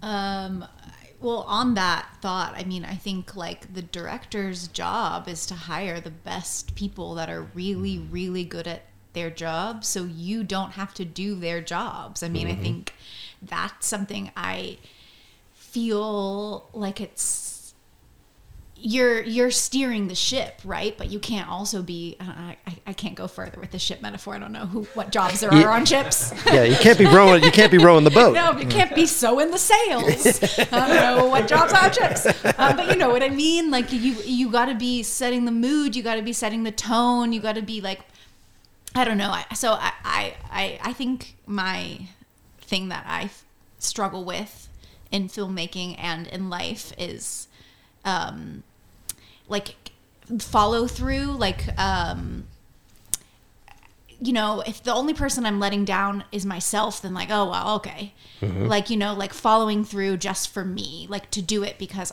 i have this idea i want to do it So wait, wait, wait. So you're having trouble getting started to just do it for you? you like you need other people to be involved for you to get a project going? Uh, yeah, like uh it's like, oh, I have this idea. I should write this script, or like, oh, I have, like, I literally have a script. Like, someone gave me money. Like, I gotta shoot it. Uh, I gotta shoot it eventually. You know, like Yeah. the follow through of something that is just mine. It's like I'm the only one who cares about this. I have to care about it enough to make it happen, um, without leaning on, um, you know, like other people being like, let's make it, let's make it, let's do right, it, right, let's right. it. Like needing that outside stress to sort of push you Yeah. into that thing. Why do you think that is? Oh, I think definitely a bit of imposter syndrome coming from being an actor, moving to the other side of camera for sure.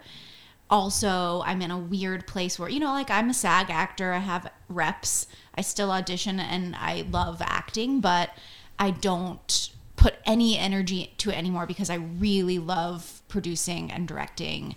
Um, Why you wait, wait, wait. Why are you a good director? Why am I a good director? Yeah. Um, I care a lot. I'm incredibly empathetic. So I feel like I, uh, I know I'm a puzzle piecer together. You know, like Mm-hmm. I, I feel like I can see the bigger picture and like where all the pieces are gonna fall in. Hold on, hold on. Let me ask your talent. Let me ask your talent. Why is she why is she a good director? This is really therapy. No, uh, Danielle's incredible. Uh, there, I, I'm thinking of one specific moment where we were shooting a scene and uh, we were it's like an intimate moment together, and she's in it. She's like being the the actor that you want, but she's also producing and she's like telling the sound guy where to move and like doing all these other things and like uh, seeing the big picture and knowing where she fits in and uh, how things are going to work together, but also doing it while you're acting and like it blows my mind how much you can do at one time. What's what's it like being on their set? You, what's it like being on their set? Um, I mean, it's just hanging out. It's just my friends and making something weird and cool. And I, I feel so spoiled because like, that's just how I always want it to be now. Like, I, I don't want to work for, uh, like, I, I don't know, like a, a big Marvel movie or something like that. Like, I love the, the intimacy that we get. And I love like just the, the shorthand you get from just knowing people and making stuff together uh, is like super exciting. So you're on your deathbed and you're going back and you're remembering all these memories in your life. Is there a memory on one of their sets that'll pop in your head? Oh, I'm sure. Um, Lots of giggling. oh yeah, lots of laughing. Um, so I'm I'm officiating Danielle and Stephen's wedding uh, in real life, um, and we uh, w- had to shoot a sex scene, Danielle and I, um, that Steven wrote. Um, Dirty bastard. um, and so I like literally we were just like laughing through this whole thing because it's very funny. I've known Danielle for years. She's like a, a sister to me. Um, and uh, literally just on top of her, looking into her eyes, being like, "I'm officiating your wedding." and S- Stephen's behind the camera, weirdly licking his lips. yeah, yeah. Like What's that breathing noise? Yes, exactly. Just, yes, yes. That's actually really weird because uh, one of our main actors, Jonathan Wade, officiated my me and my wife's wedding, and I met my wife on set as well. So Yeah. Are you gonna write a I like scene? Are you gonna write a scene where they have sex together? I swear someone in my film also officiated my wedding. Shut Oh up! yeah, Yeah. that's that's the title of this episode. Shut up! I feel like someone's lying. she's, she's in the end, yeah. Yeah, that's cool, man. Amazing. Yeah, but I I mean I think you know getting outside of yourself. The same thing talking about acting, where it's like not about you. Like mm. even as a director, like even if this is your baby, even if this is at a certain point, like it's not about you anymore. Yeah. And that's a hard thing to reckon with. It is, isn't it? I had a question for you guys, since we're looking at sort of like talking about imposter syndrome and those feelings. I'm curious when you're, whenever you're feeling that way or going through those sort of hurdles, what do you do? What's your go-to to kind of get your confidence back? Is it like, well, there's a, there's a comfort movie you go to? Is there a hobby that sort of centers you? Like, what's the thing you do to sort of re-pour back into yourself? Uh, it's, I mean, I kind of a lame answer, but meditation. Um, I, um, yeah, I, I love meditating, and it always, uh, yeah, brings me back for sure. Uh, I, it's, I, I just have to do it again. Like I have to shoot something. Yeah. And like remind myself that I, I can do this and I am good at this. So like, Mm-hmm. little bit of a tangent, but there is a community in Atlanta that does weekly. It's like a weekly challenge. We roll dice, set rules, and then make a film that week and premiere it in front of everyone. No shit. And it's incredible. And I feel like that's what got me ready for this film. Is like I just did those as as much as I could, and I made like ten micro shorts leading up to this film, and just getting back into the groove. Like the more I sit not doing it, Yes. I'm like, oh, god, I'm awful. Why am I doing this? I Yes, should dude. Quit. And, Yes, you know, dude. so- Yes, dude. It took us like our film that we did here, and I've talked about this a bunch, but our film, this was ultimately therapy. Our relationship was therapy for this because we were. It was COVID. I had a rejection on a huge feature that was going to happen, and then um, we we were just sort of thrust into the into the reality of how this business works, and and um, this movie and our relationship together on this pulled me out of a pretty deep depression. Yeah. I literally went into therapy because of this business, and Yeah. so, um, yeah, man, and and w- getting back into it because it had been a while. It had been a fucking while bef- Yeah. since I had been on set because you know we moved to L.A. five months. Me and my girl, my fiance, no, me and my fiance moved to L.A. five months before COVID. Then we went into the lockdown. And then we went into all the other bullshit and then the strike. And so it's, and, uh, you know, I'm not a special snowflake. We all feel this way. And the depression that sort of comes from that, just from the, the lack of shooting, it had been like 3 something years. yeah. And even at that point, like I remember uh, trying to get reps at the time and was struggling so much. And I had an acting coach who very graciously was trying suggesting me, referring me to, to solid reps. And the question they kept asking is like, yes, kid's shit's great. Why is he not repped? And I thought, awesome. They'll just be like, sick. So let's get him. And instead, what was happening was everyone was going, well, what's the deal? Yeah, is he is he a problem letter or thing. something? Yeah, like what's the issue? And he started having to just use the excuse, which ended up becoming like a common thing of like, oh, we got here right before COVID happened. So like, if COVID hadn't happened, you know, it would have been totally different for him. And I thought, okay, brilliant, fuck yeah, that's that's justifiable. But then by the time we got to our piece, like we're we've been out of lockdown and Yeah, the world was getting back to it. I still didn't have reps and not still fucking don't. And like, you're just sitting there going, oh, I don't really get this fucking excuse no more. Like, okay, what the fuck am I supposed to be doing? Did I was this a fucking mistake to be here? I, dude, I do not envy any of you for acting. Like it's, it's the, like it's, first off, it's, I have nothing but admiration for it, right? Because uh, to have that, have that courage to get in front of the camera and do that stuff. Yeah. Um, but then second, it's like you're completely reliant upon uh, a filmmaker or someone else to sort of show up and uh, bring you something, and then you're completely reliant upon a casting agent or someone that likes you Yeah. to put you in the right place at the right time.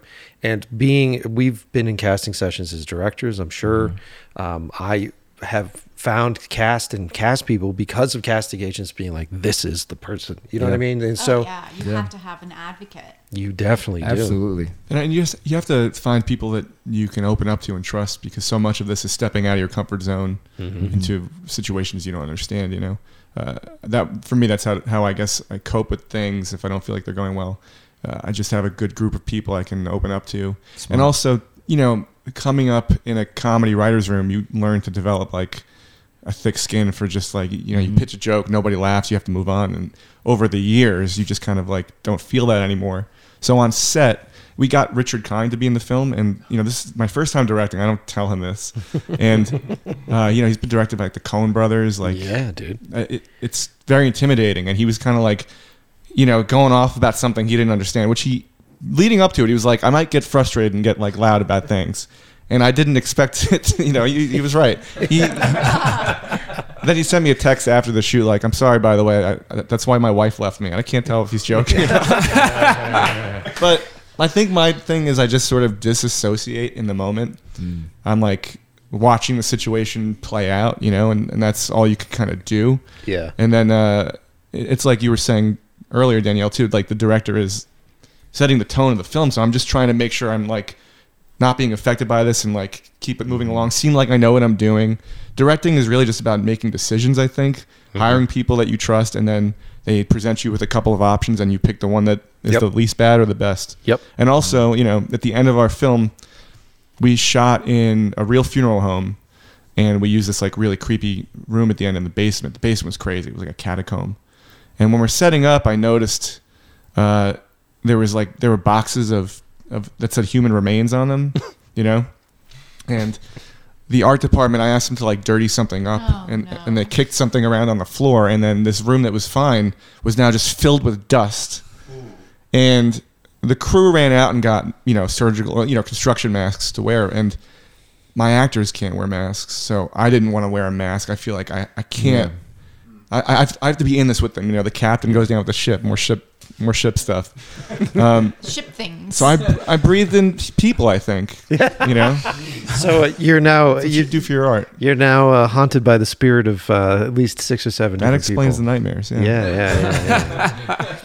well, you bring up an excellent point on how, that is our job as directors. You feel like you just have multiple waiters showing up with trays of food, and you're just like, "I'll take the steak, I'll take this, and medium rare, and give me that, and grab me this." And sometimes, uh, for some folks, uh, making decisions is a is a very sort of anxiety fueled thing. Like I might make Oh, the right decision, might make the wrong decision. And uh, I'm reading uh, or I'm listening to because I can't read right now. Uh, Rick Rubin's book that just came out on creativity. It's really great, and he talks about making decisions, and he talks about how. Uh, when you have two things presented to you, most of the time you're drawn to one of those things, and you eventually, over time, you get the experience and gain the knowledge to just trust that initial instinct. But he's saying that sometimes you have two things that are presented to you and you can't you can't feel that thing. You don't know which way you should go. And so he suggests you do something called the coin toss method, right? Which sounds pretty rudimentary. Mm. Heads or tails, you flip the coin and you would assume that you call heads or tails and then whatever that is you go.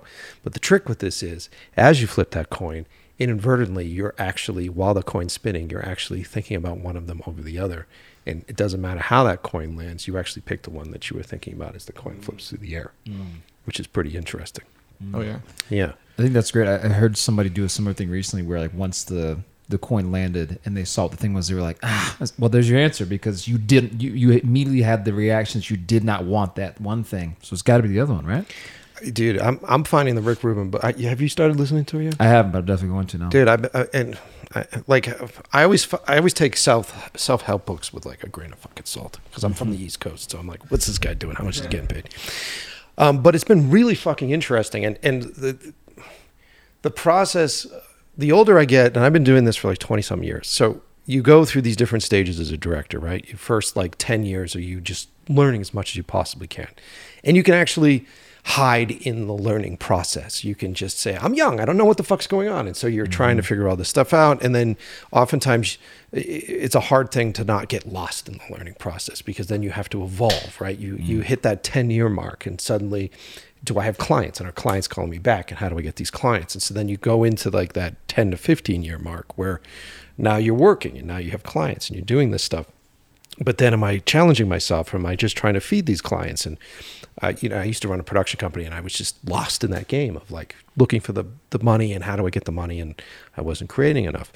And so then you are like, all right, so how do I evolve beyond that? And with the Rick Rubin stuff, which is interesting, and it's not new. I think he's sort of pulling it all in and writing it down. Um, what he starts to really uh, talk about how to how to understand that creativity itself is here and it exists, and how to uh, take all of this stuff that you've taught yourself and put it on the back burner and just be aware and be aware of creativity as it comes and understand that it's like a muscle. It's like having to go jog or stretch in the morning or do something. Allow yourself to open yourself up to, to let that creativity in and feel confident and comfortable with the fact that it will come as long as you're open to it and uh, and and it, it it's interesting to have that vibe with what we do because so much of our stuff is the business. You guys weren't here for the sales agent stuff, right? No. No, yeah. That was really fucking depressing to listen to those guys. Oh. It sounds terrible. I yeah. can imagine. Yeah. So like that, but that's the dirty other side of our work, right? Because it doesn't matter how good we are. If you hit a plateau and you're like, well, I want to work with more actors and I need more money, then suddenly it's business, and it's not just your friends. So it's this. and deserving that you that you like should get that i mean believing Yeah. that you deserve that you mm-hmm. know that's a huge mental hurdle to get over in the process too where it's like i'm not gonna fuck it up the more money i get like the more mm-hmm. pressure there is like i can do this and i am good enough i do deserve this money and and to make the project bigger and to make bigger and better things. Do you do you believe hard. do you believe that about yourself, right? hell yes give me money Yeah. Yeah, there we go. that makes me think too about like what we said is, um, on the way towards this process of getting into the career, like that moment when you can confidently say, for me, right, uh, I'm an actor. When someone says, "What do you do?" with the point where I stop saying I drive for Uber and I start saying I'm an actor. I'm curious. What was that moment for you guys along the way where you could confidently sit with, "I'm a director. I'm a writer. I'm an actor." I couldn't wait to say I was a writer because I didn't think I'd be one for very long. So Nice. like as soon as you got the chance, Yeah. go for it. Oh yeah. Uh, I think for me it was this film. I, I would go through like so many phases of like what I was doing. I, I'm an editor. I'm a VFX, and now I'm like, no, I'm a director who knows VFX. I'm a director first and foremost, and like I, I'm feeling confident in that, and want to only market myself as that. Congratulations, dude. Thank you. That's a good thing. I think for me, it was when I stopped filming weddings. uh, you know, since I moved to Los Angeles, I was always a freelancer, but I kind of gotten to this groove of shooting weddings, and that was my main source of income. And it was, you know, a pretty good gig in, my, you know, in my mid twenties. Um, But it was really hard to give that up. You know, it was a bit of a jump of like, okay, I'm gonna just stop doing that Yeah. and I am going to pursue like cinematography work elsewhere. And um, you know, I it was scary, but I made that transition, and I think that was the point where I like it's like okay, I'm I'm doing this. You know, How long did it take you to go from being a wedding uh, cinema, a wedding videographer to a cinematographer? no time uh, yeah, I mean like, you know, I was already shooting other stuff, but I just kind of had this crutch. Yep. You know, Yep. Um, so it was just a matter of making the decision and then focusing my energy and my efforts on, you know, doing things I was more interested in. hmm And has there was there a point when you were in it and you're standing in it and you're with it that you just were like, "This is it. Like this. This was the reason why I made this decision." Did you did you did you feel that point? Do you remember when it was? Hmm. I don't know if there was a specific moment, but just you know, within six months to a year after making that decision, I could just I just looked at you know I could look at my life and be like, okay, you know that that wasn't so hard. Dude, that's great. and I, I'm mining it out of you because I'm living vicariously through you. Like it's, it's that's why we do this shit, man. Like like it, our our wow, it's, it's become such a quiet little therapy session on the show. uh, like uh, what we do is so lonely, you know. And like you guys are in an interesting situation, right? Because you're a couple. Like, how does that work at home for you guys? Are you like is and you guys are like co-directing stuff. Like, how do you how do you make that work? Uh, yeah, it's a. I think it's an interesting challenge that we are definitely still learning to navigate, and probably will for the rest of our lives.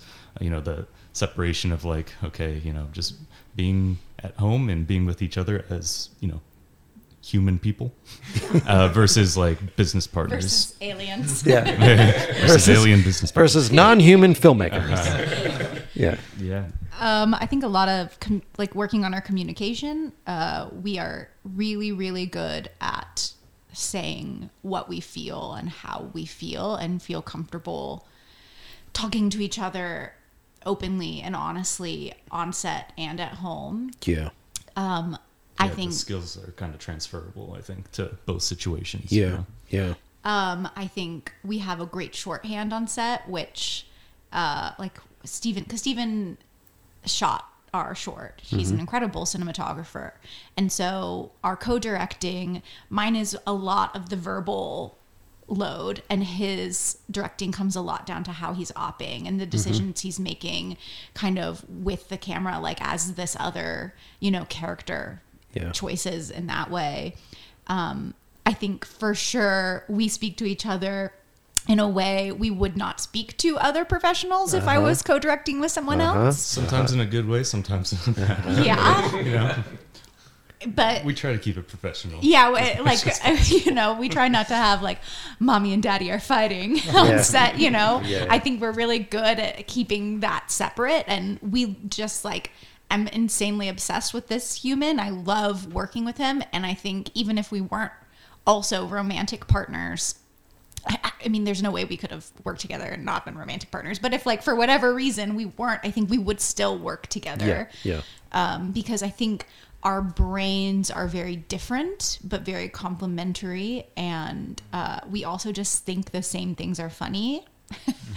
and uh, just like love giggling with each other about the stupid silly stuff we want to make and the scary stuff and the weird stuff and i think that's why it works Mm, very, very cute.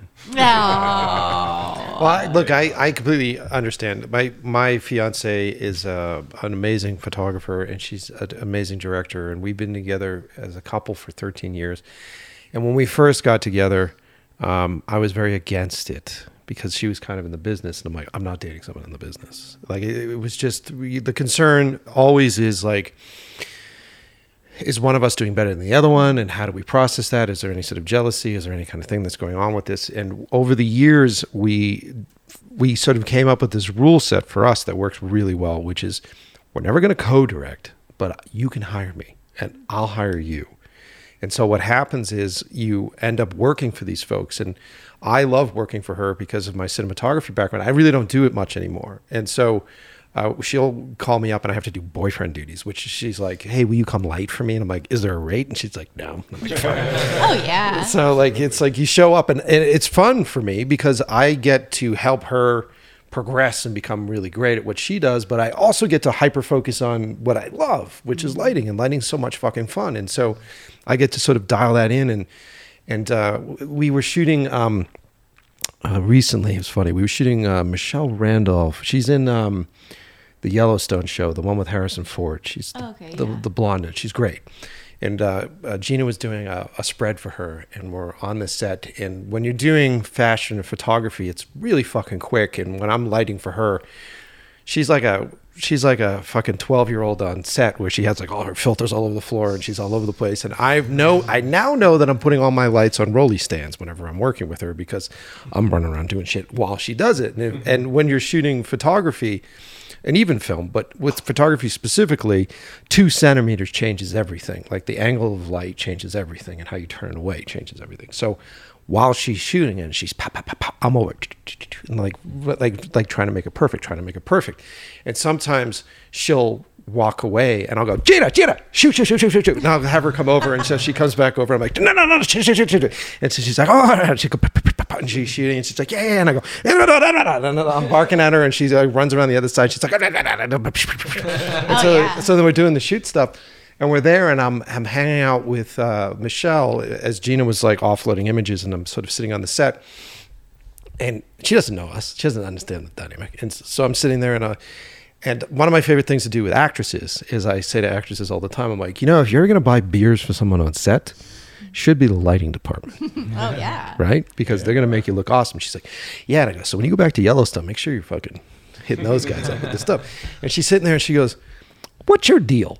She's like, I've never, I've never seen a lighting guy that can yell at a photographer like that. I've never seen someone that could do the yell thing. And I'm like, yeah, it's boyfriend duties. I like to live my life under the um, speaking about like the competition and feeling like oh is someone doing better than me or like with partners, but also you find that with friends in the industry too. Like Yeah. someone's win. Um, I feel like my career, I want it to be in that sort of like Judd Apatow, like Wes Anderson. Like I want to work with the same people. I like love having the same people on set, both in front of and behind the camera. Like so I see when someone has a win, it's a win for the group. You know, like yes. your your step forward is gonna be. I mean, I'm not trying to say like riding coattails, but because it's like mm. I'm surrounding myself with talented Yeah. fucking people. Yeah. And like my win is their win. My money is their money. Like more money for me means more money for you. Absolutely. M- more a bigger project for me is a bigger project for you, and I know that's like how our our core people work and believe and, and and I think that's like how you have to live without like it can't be about jealousy it can't Yeah. be about someone succeeding and I'm not like Right. And like you were saying, it, it, it can be such a lonely industry. And like, so finding those people that you work with, and like, if you have that attachment and you can all like raise each other up and Yep. get to the next level, like, that is it to me. Like, Yep. that's what it's all about.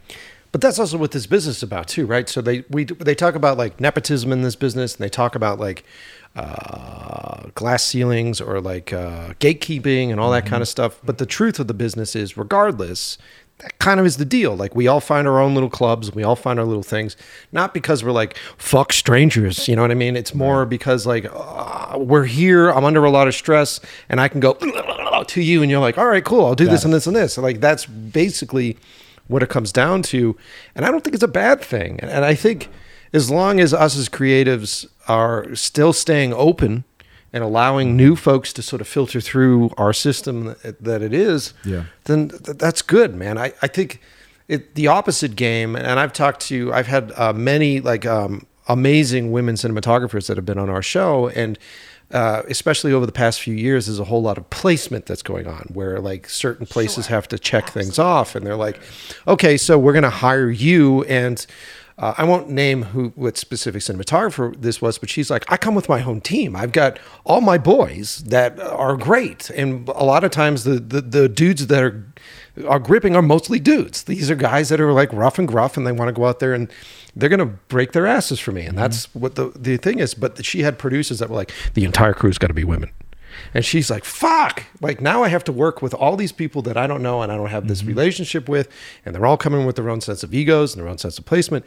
And so I, I don't think that's necessarily the, the right way to do it. I think it's about leaving it open so that everybody can do it. And you can chime in on this because I don't want to be the guy saying this. yeah no I mean I know I've gotten directing opportunities because I'm a woman Mm-hmm. like I know that for a fact and like I think um you know obviously I also think I was the best person for Of the course, job of course. you know and so it's a weird thing i mean we had an experience uh, experience of that too where i was directing a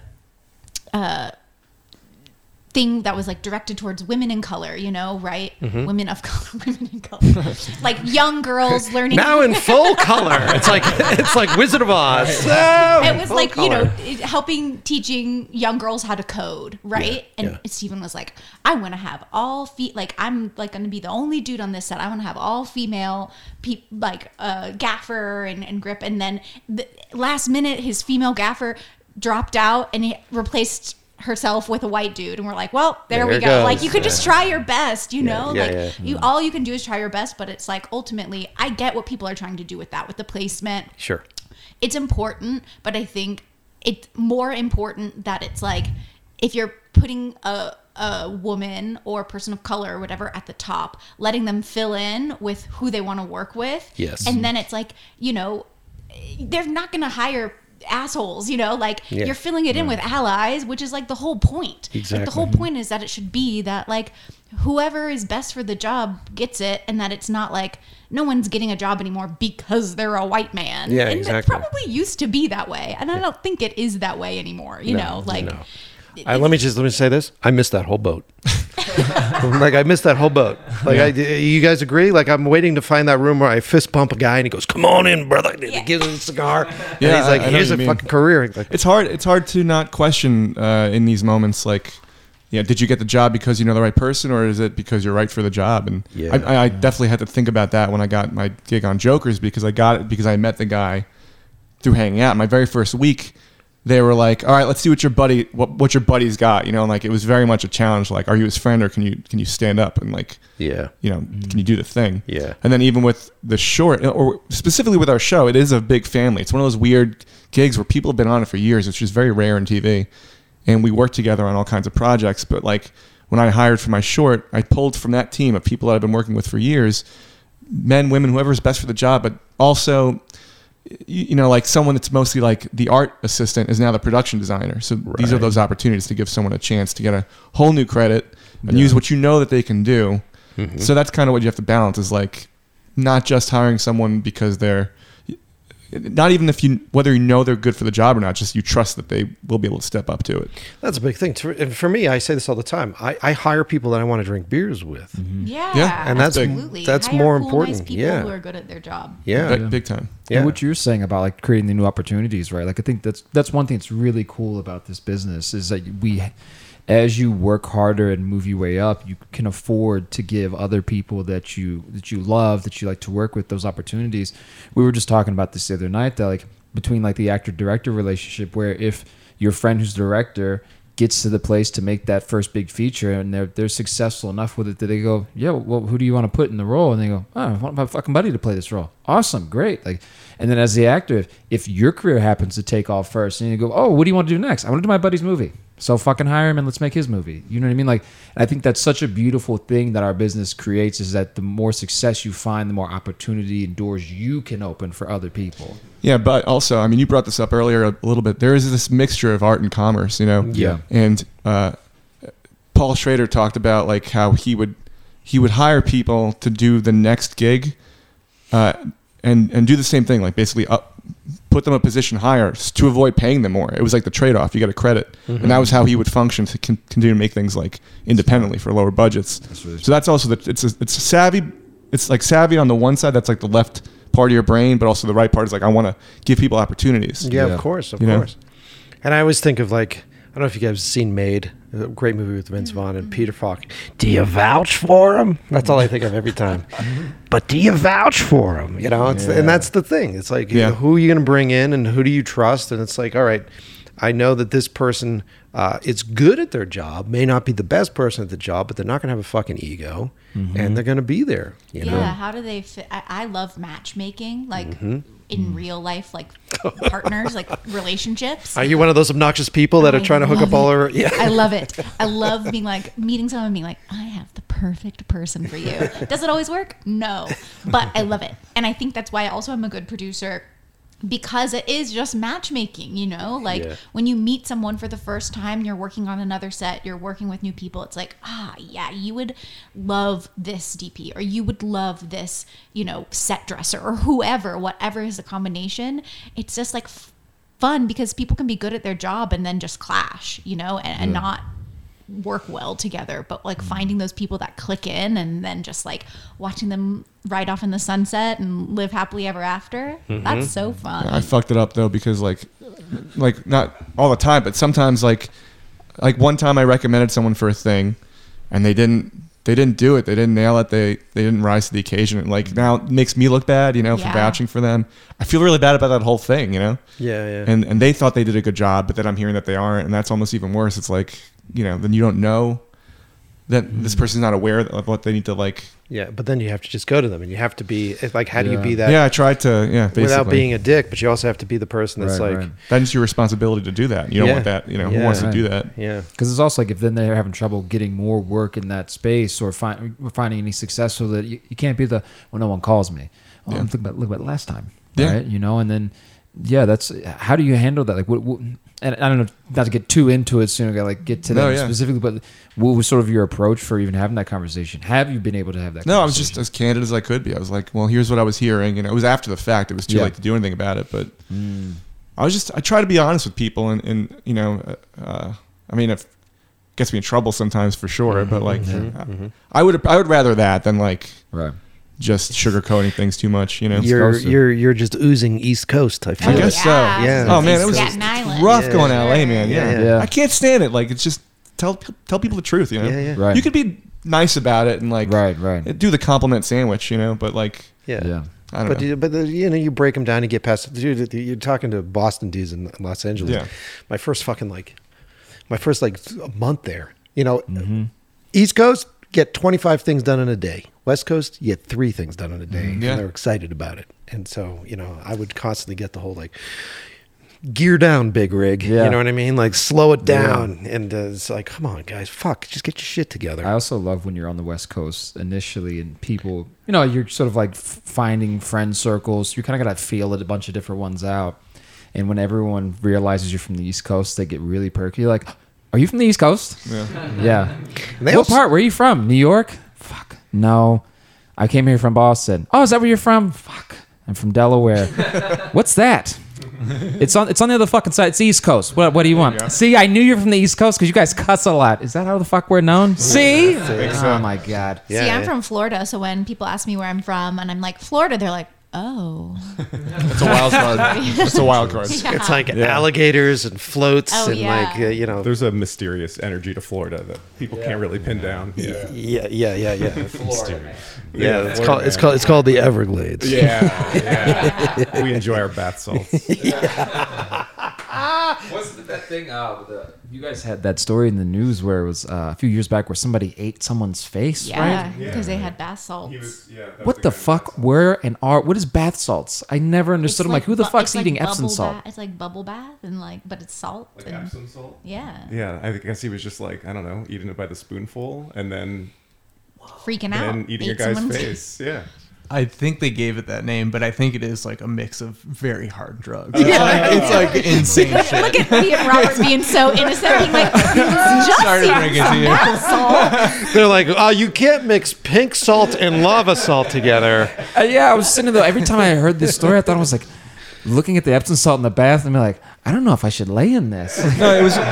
They were selling like synthetic weed for a while. Remember this K two or something at gas Yeah, yeah. stations, and it was Salvia. kind of something like that, right? So you're telling me purple drink isn't just Kool Aid? no, it's a little more fun. Holy shit! I'm enjoying this. You guys having fun? Yeah, Yeah, yeah man. Well, we'll go for a couple more minutes on this whole thing. Um, well, let's continue with our like our slight therapy session here. Is there is there another thing that we that you we encounter as creators that you haven't been able to connect with someone else on, or you're feeling insecure about right now? Right now. I have something, I guess, a little tangential. Like it, it, it seems like everyone here lives in L.A.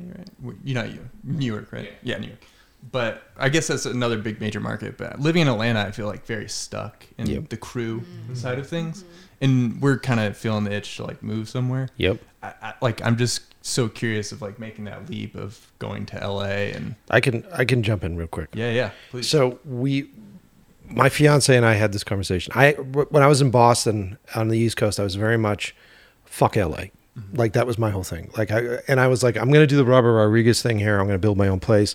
What I didn't t- take into consideration was that Robert was out here forever, and he made his career out here, and then he went and built his little compound in Austin, Texas.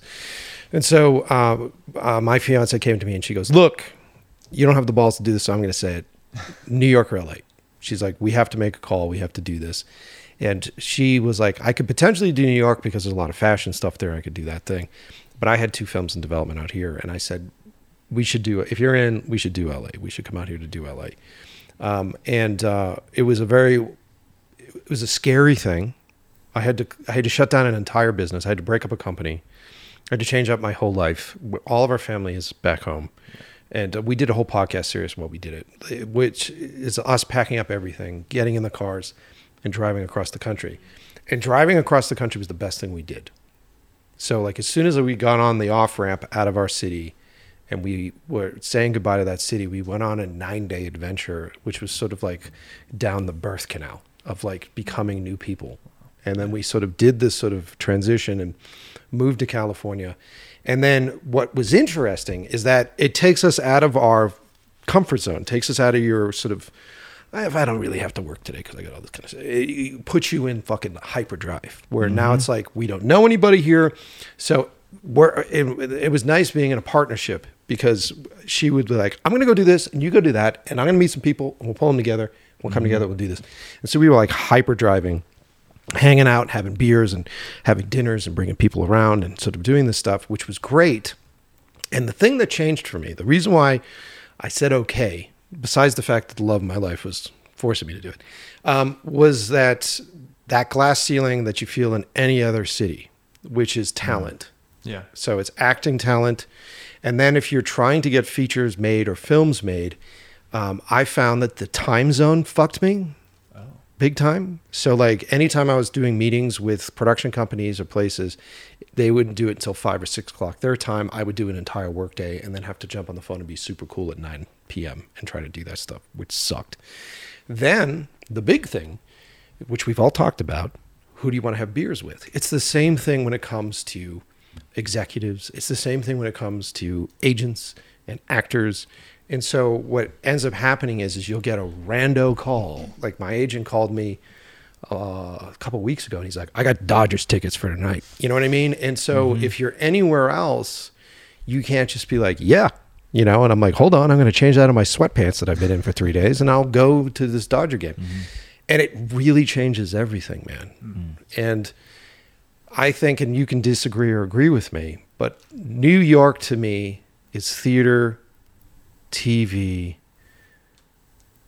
and that's it, really. Yeah, that's kind of what I'm, I'm seeing. Yes. TV for sure. Yeah. Yeah, and you know, once Law and Order not, never doesn't exist much. Yeah, although they do shot a, they do shoot a bunch of stuff in is over, Succession. Yeah, yeah, I dread having to move to LA. and My wife doesn't want to either. So. yeah. We'll. LA gets a bad rap. Okay. Yeah. Well, we have friends and family and stuff. It's just like you know, I've spent my whole life developing connections, and they're in New York, and they're really strong connections. Yeah. Yeah. they're not. They're not like artificial in any way. I didn't seek these things out. These are real relationships I built, and it's very hard to consider what it would be like to start over entirely. I think that's super important is like your your group, your family, like where they're going, where they are. A lot of us from college came out to LA and that was like a big deal. Like having that support system and having those people, I think is like one of the most important things. Yeah, the people I work with and see day to day, uh, over half, three quarters of them I've known for 15 plus years. Yeah. And I did not meet them in LA, but we refound each other in LA with a common goal and a common um because yeah there are like shitty people in la there are like shitty fake in more ma- more ways than one fake people in la Uh, west West Side, West Side, West Side. Yeah. yeah, for sure.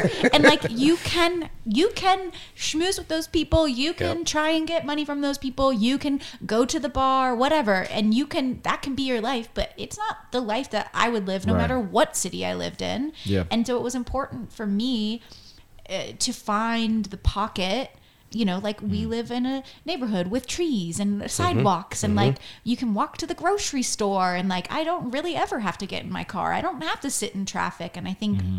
finding where you can live the type of life you want to live is so possible there i think you know you see like the bigger badder thing badder No, but those big bad things about LA, and they are Yeah. true, but they don't have to be your life. Exactly. Right. And what's fascinating, different. what what's fascinating is that when we moved there, so we moved uh, there and we ended up in, in Glendale. Never thought we would, would be in Glendale. I sort of took a wrong turn when I was house hunting and found this amazing fucking place in Glendale. Um, but we showed up, and suddenly the people that start to go around us um, were from the East Coast. And so all of a sudden, all the folks that were circulating around us, I'd be like, "Where are you from?" They're like, "From New York." Or "Where are you from?" I'm from Boston. And it's just like the energy was put out there, and it helps that we're on the East Side. But Yeah. the energy was put out there, and to the point where like the Fable Bar that's right down the street from us, Yeah. once a month does uh, Boston Night at the Bar, Yeah. and it's just like, what the fuck? Like we had no idea. So. The, LA's a cool place to live because it's so diverse. The food is the best food I've ever had anywhere in the country, and I'm a food mm-hmm. fucker. It was good. Yeah. No, I, I don't have anything against LA per se. Really, it's just like I was saying, those relationships. My wife is a nurse. I mean, she just got like a new job. Yeah, she just, yeah, that's big. You want to talk about Yeah. like you know, you guys work with partners and everything. Yeah. We, Right. it's good because it's not like we're talking about this all the time, but also like she was an ICU nurse. She just got a new position like higher up in, in like the hospital now, but. She'd come home talking about a kid that died or like something like that, and I'm like, Yeah. I got some great B-roll of turkeys today. Yeah. You know, it's Yeah. not. Right. So I don't want to, you know, displace her either. You know, Right. Well, right. I mean, you don't necessarily need to. It just depends on what it Yeah. is that you want. Like, it, like the thing that was great about not being in LA was that when I came out to do pitches, uh, my management team was like, "Well, he's in town only for this amount of Yeah, that's- time." that's true. So you would get a, a lot more meetings crammed into a short make it period of time. What sucked about it was that the getting the callbacks on those meetings and all that stuff took usually three, four fucking weeks after that. So like, it's a, it's a, you know, you can work it. People Yeah, do. I would try to be bi-coastal, but you know who knows? well, I mean, Who it's has the money for that? exactly. Right, that's a really good it's point. insane. But you know, it's re- sorry, I'll let you go in a sec. But it's really important that uh, you know your life is good. Yeah. You know, if you're, you know, if you, like you don't want to drag your wife, you Yeah. know, into a whole new career path, and you know, working Yeah. as a nurse in fucking Los Angeles, whew, it'd be a whole different game. I know. Battlefield. Yeah. Thank God for your wife, though. I mean, saving lives. Oh, yeah. All we're doing is make a make believe. Exactly. Yeah. Right. So it's Hell a, it's a yin and yang too, but just yeah, in a different. totally. Yeah, I, I love what you had said about um, like about the move across country. So for listeners, and- and if if you're considering the move to LA, the one thing I always recommend to everyone is if you can do the drive, do the drive. There's something about it that just feels like a pilgrimage. Like That's uh, the only way I would do it. Yeah. yeah, my buddy and I, um, he ended up moving to LA two years after I did, but he was like, I'll do the drive with you so you don't have to do it by yourself. And it was such a wonderful experience. And like, we just made it this fun little road trip and I got to like see my grandmother on the way and see some friends from high school on the way and see my parents and my sisters and, Yeah. and really stretch that trip out. So it felt like in this weird way, I'm getting this blessing and I'm getting to not necessarily say goodbye to the East Coast, but I'm getting to sort of hit these bullet points along the way, these people that mean so much to me and fill that up in me before going. So I think for anyone, even if even if you're not doing the family thing, even if you're just, you know, hitting uh, spots that interest you, just doing that road trip is so important. But for us, I think the huge benefit was that so many of our friends from our own circle on the East Coast either had moved right before us or moved right after us. So the only thing that changed was the fucking scenery. Like all the That's same good. people we were going to the bars with and hanging out with and working with, they're all in LA. So I was like, this is fucking great. Like this this doesn't feel like such a culture shock. And along the way, yeah, if, as you're meeting people in LA and this is new experience, and yeah, some of those people are fucking amazing. And some of them you go, ah, damn, I really don't like that person that much actually. No problem. You still have your tribe. You still have your people. Your wife is there, or your your best buddies are there. You know, and the people that you know can kind of help ground you again. We were talking earlier about like the thing that like kind of brings you back to your roots again. I think it's always that for me, man. Is like being able to go hang out with my pals and you know spend some time and go, okay, like today fucking sucked. Let me go mm. home and talk to my girlfriend. Let me go. I'm gonna go hang out with my buddy today and just you know get back to that place where I can just be who I was before I ever fell in love with this business, which was mm. just Lance, right? Mm, so can you convince everyone you know to move to LA? Uh, I'll try. I'm not that great of a salesman. but don't also don't be don't be i understand your thought because i have diehard my, all my movies are made on the east coast and all my buddies were the ones that made those movies and they're all still well a majority of them are still on the east coast. And um, my i had that concern.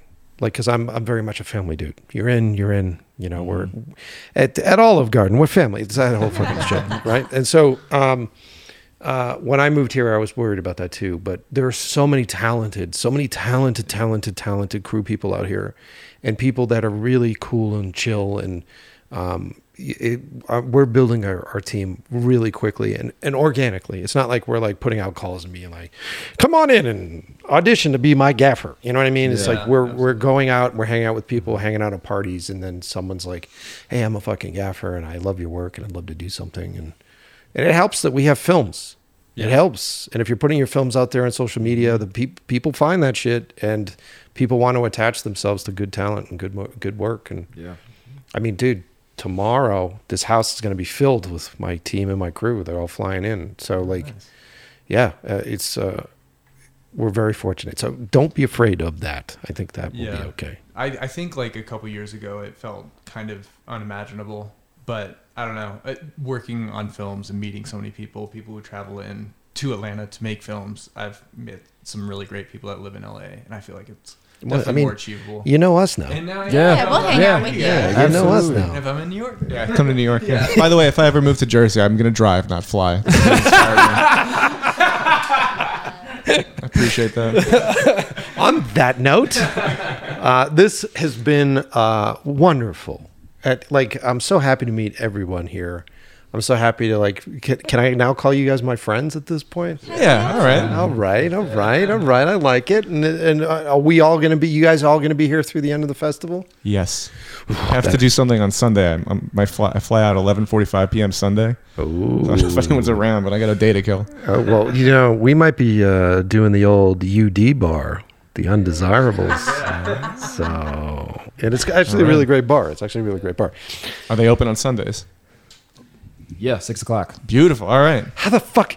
t- This is why I love you. I am on top of it. Actually, you know what I saw last night that really fucking cracked me up. Speaking of just like the whole like culture here at the party, and I wasn't sure if it. I thought it was maybe it was a joke, but there was one guy who had a sheet, and the sheet was like um, this form where you sign making your commitment and promise to God that you will save yourself for marriage. And I like the first name on it was like John Wayne Gacy, so I was like, somebody's a smart ass. But I was like, that's not fucking real, right? But then considering where we're at, I'm like, Where was this? Where, where was this? at the at the uh, after party last night.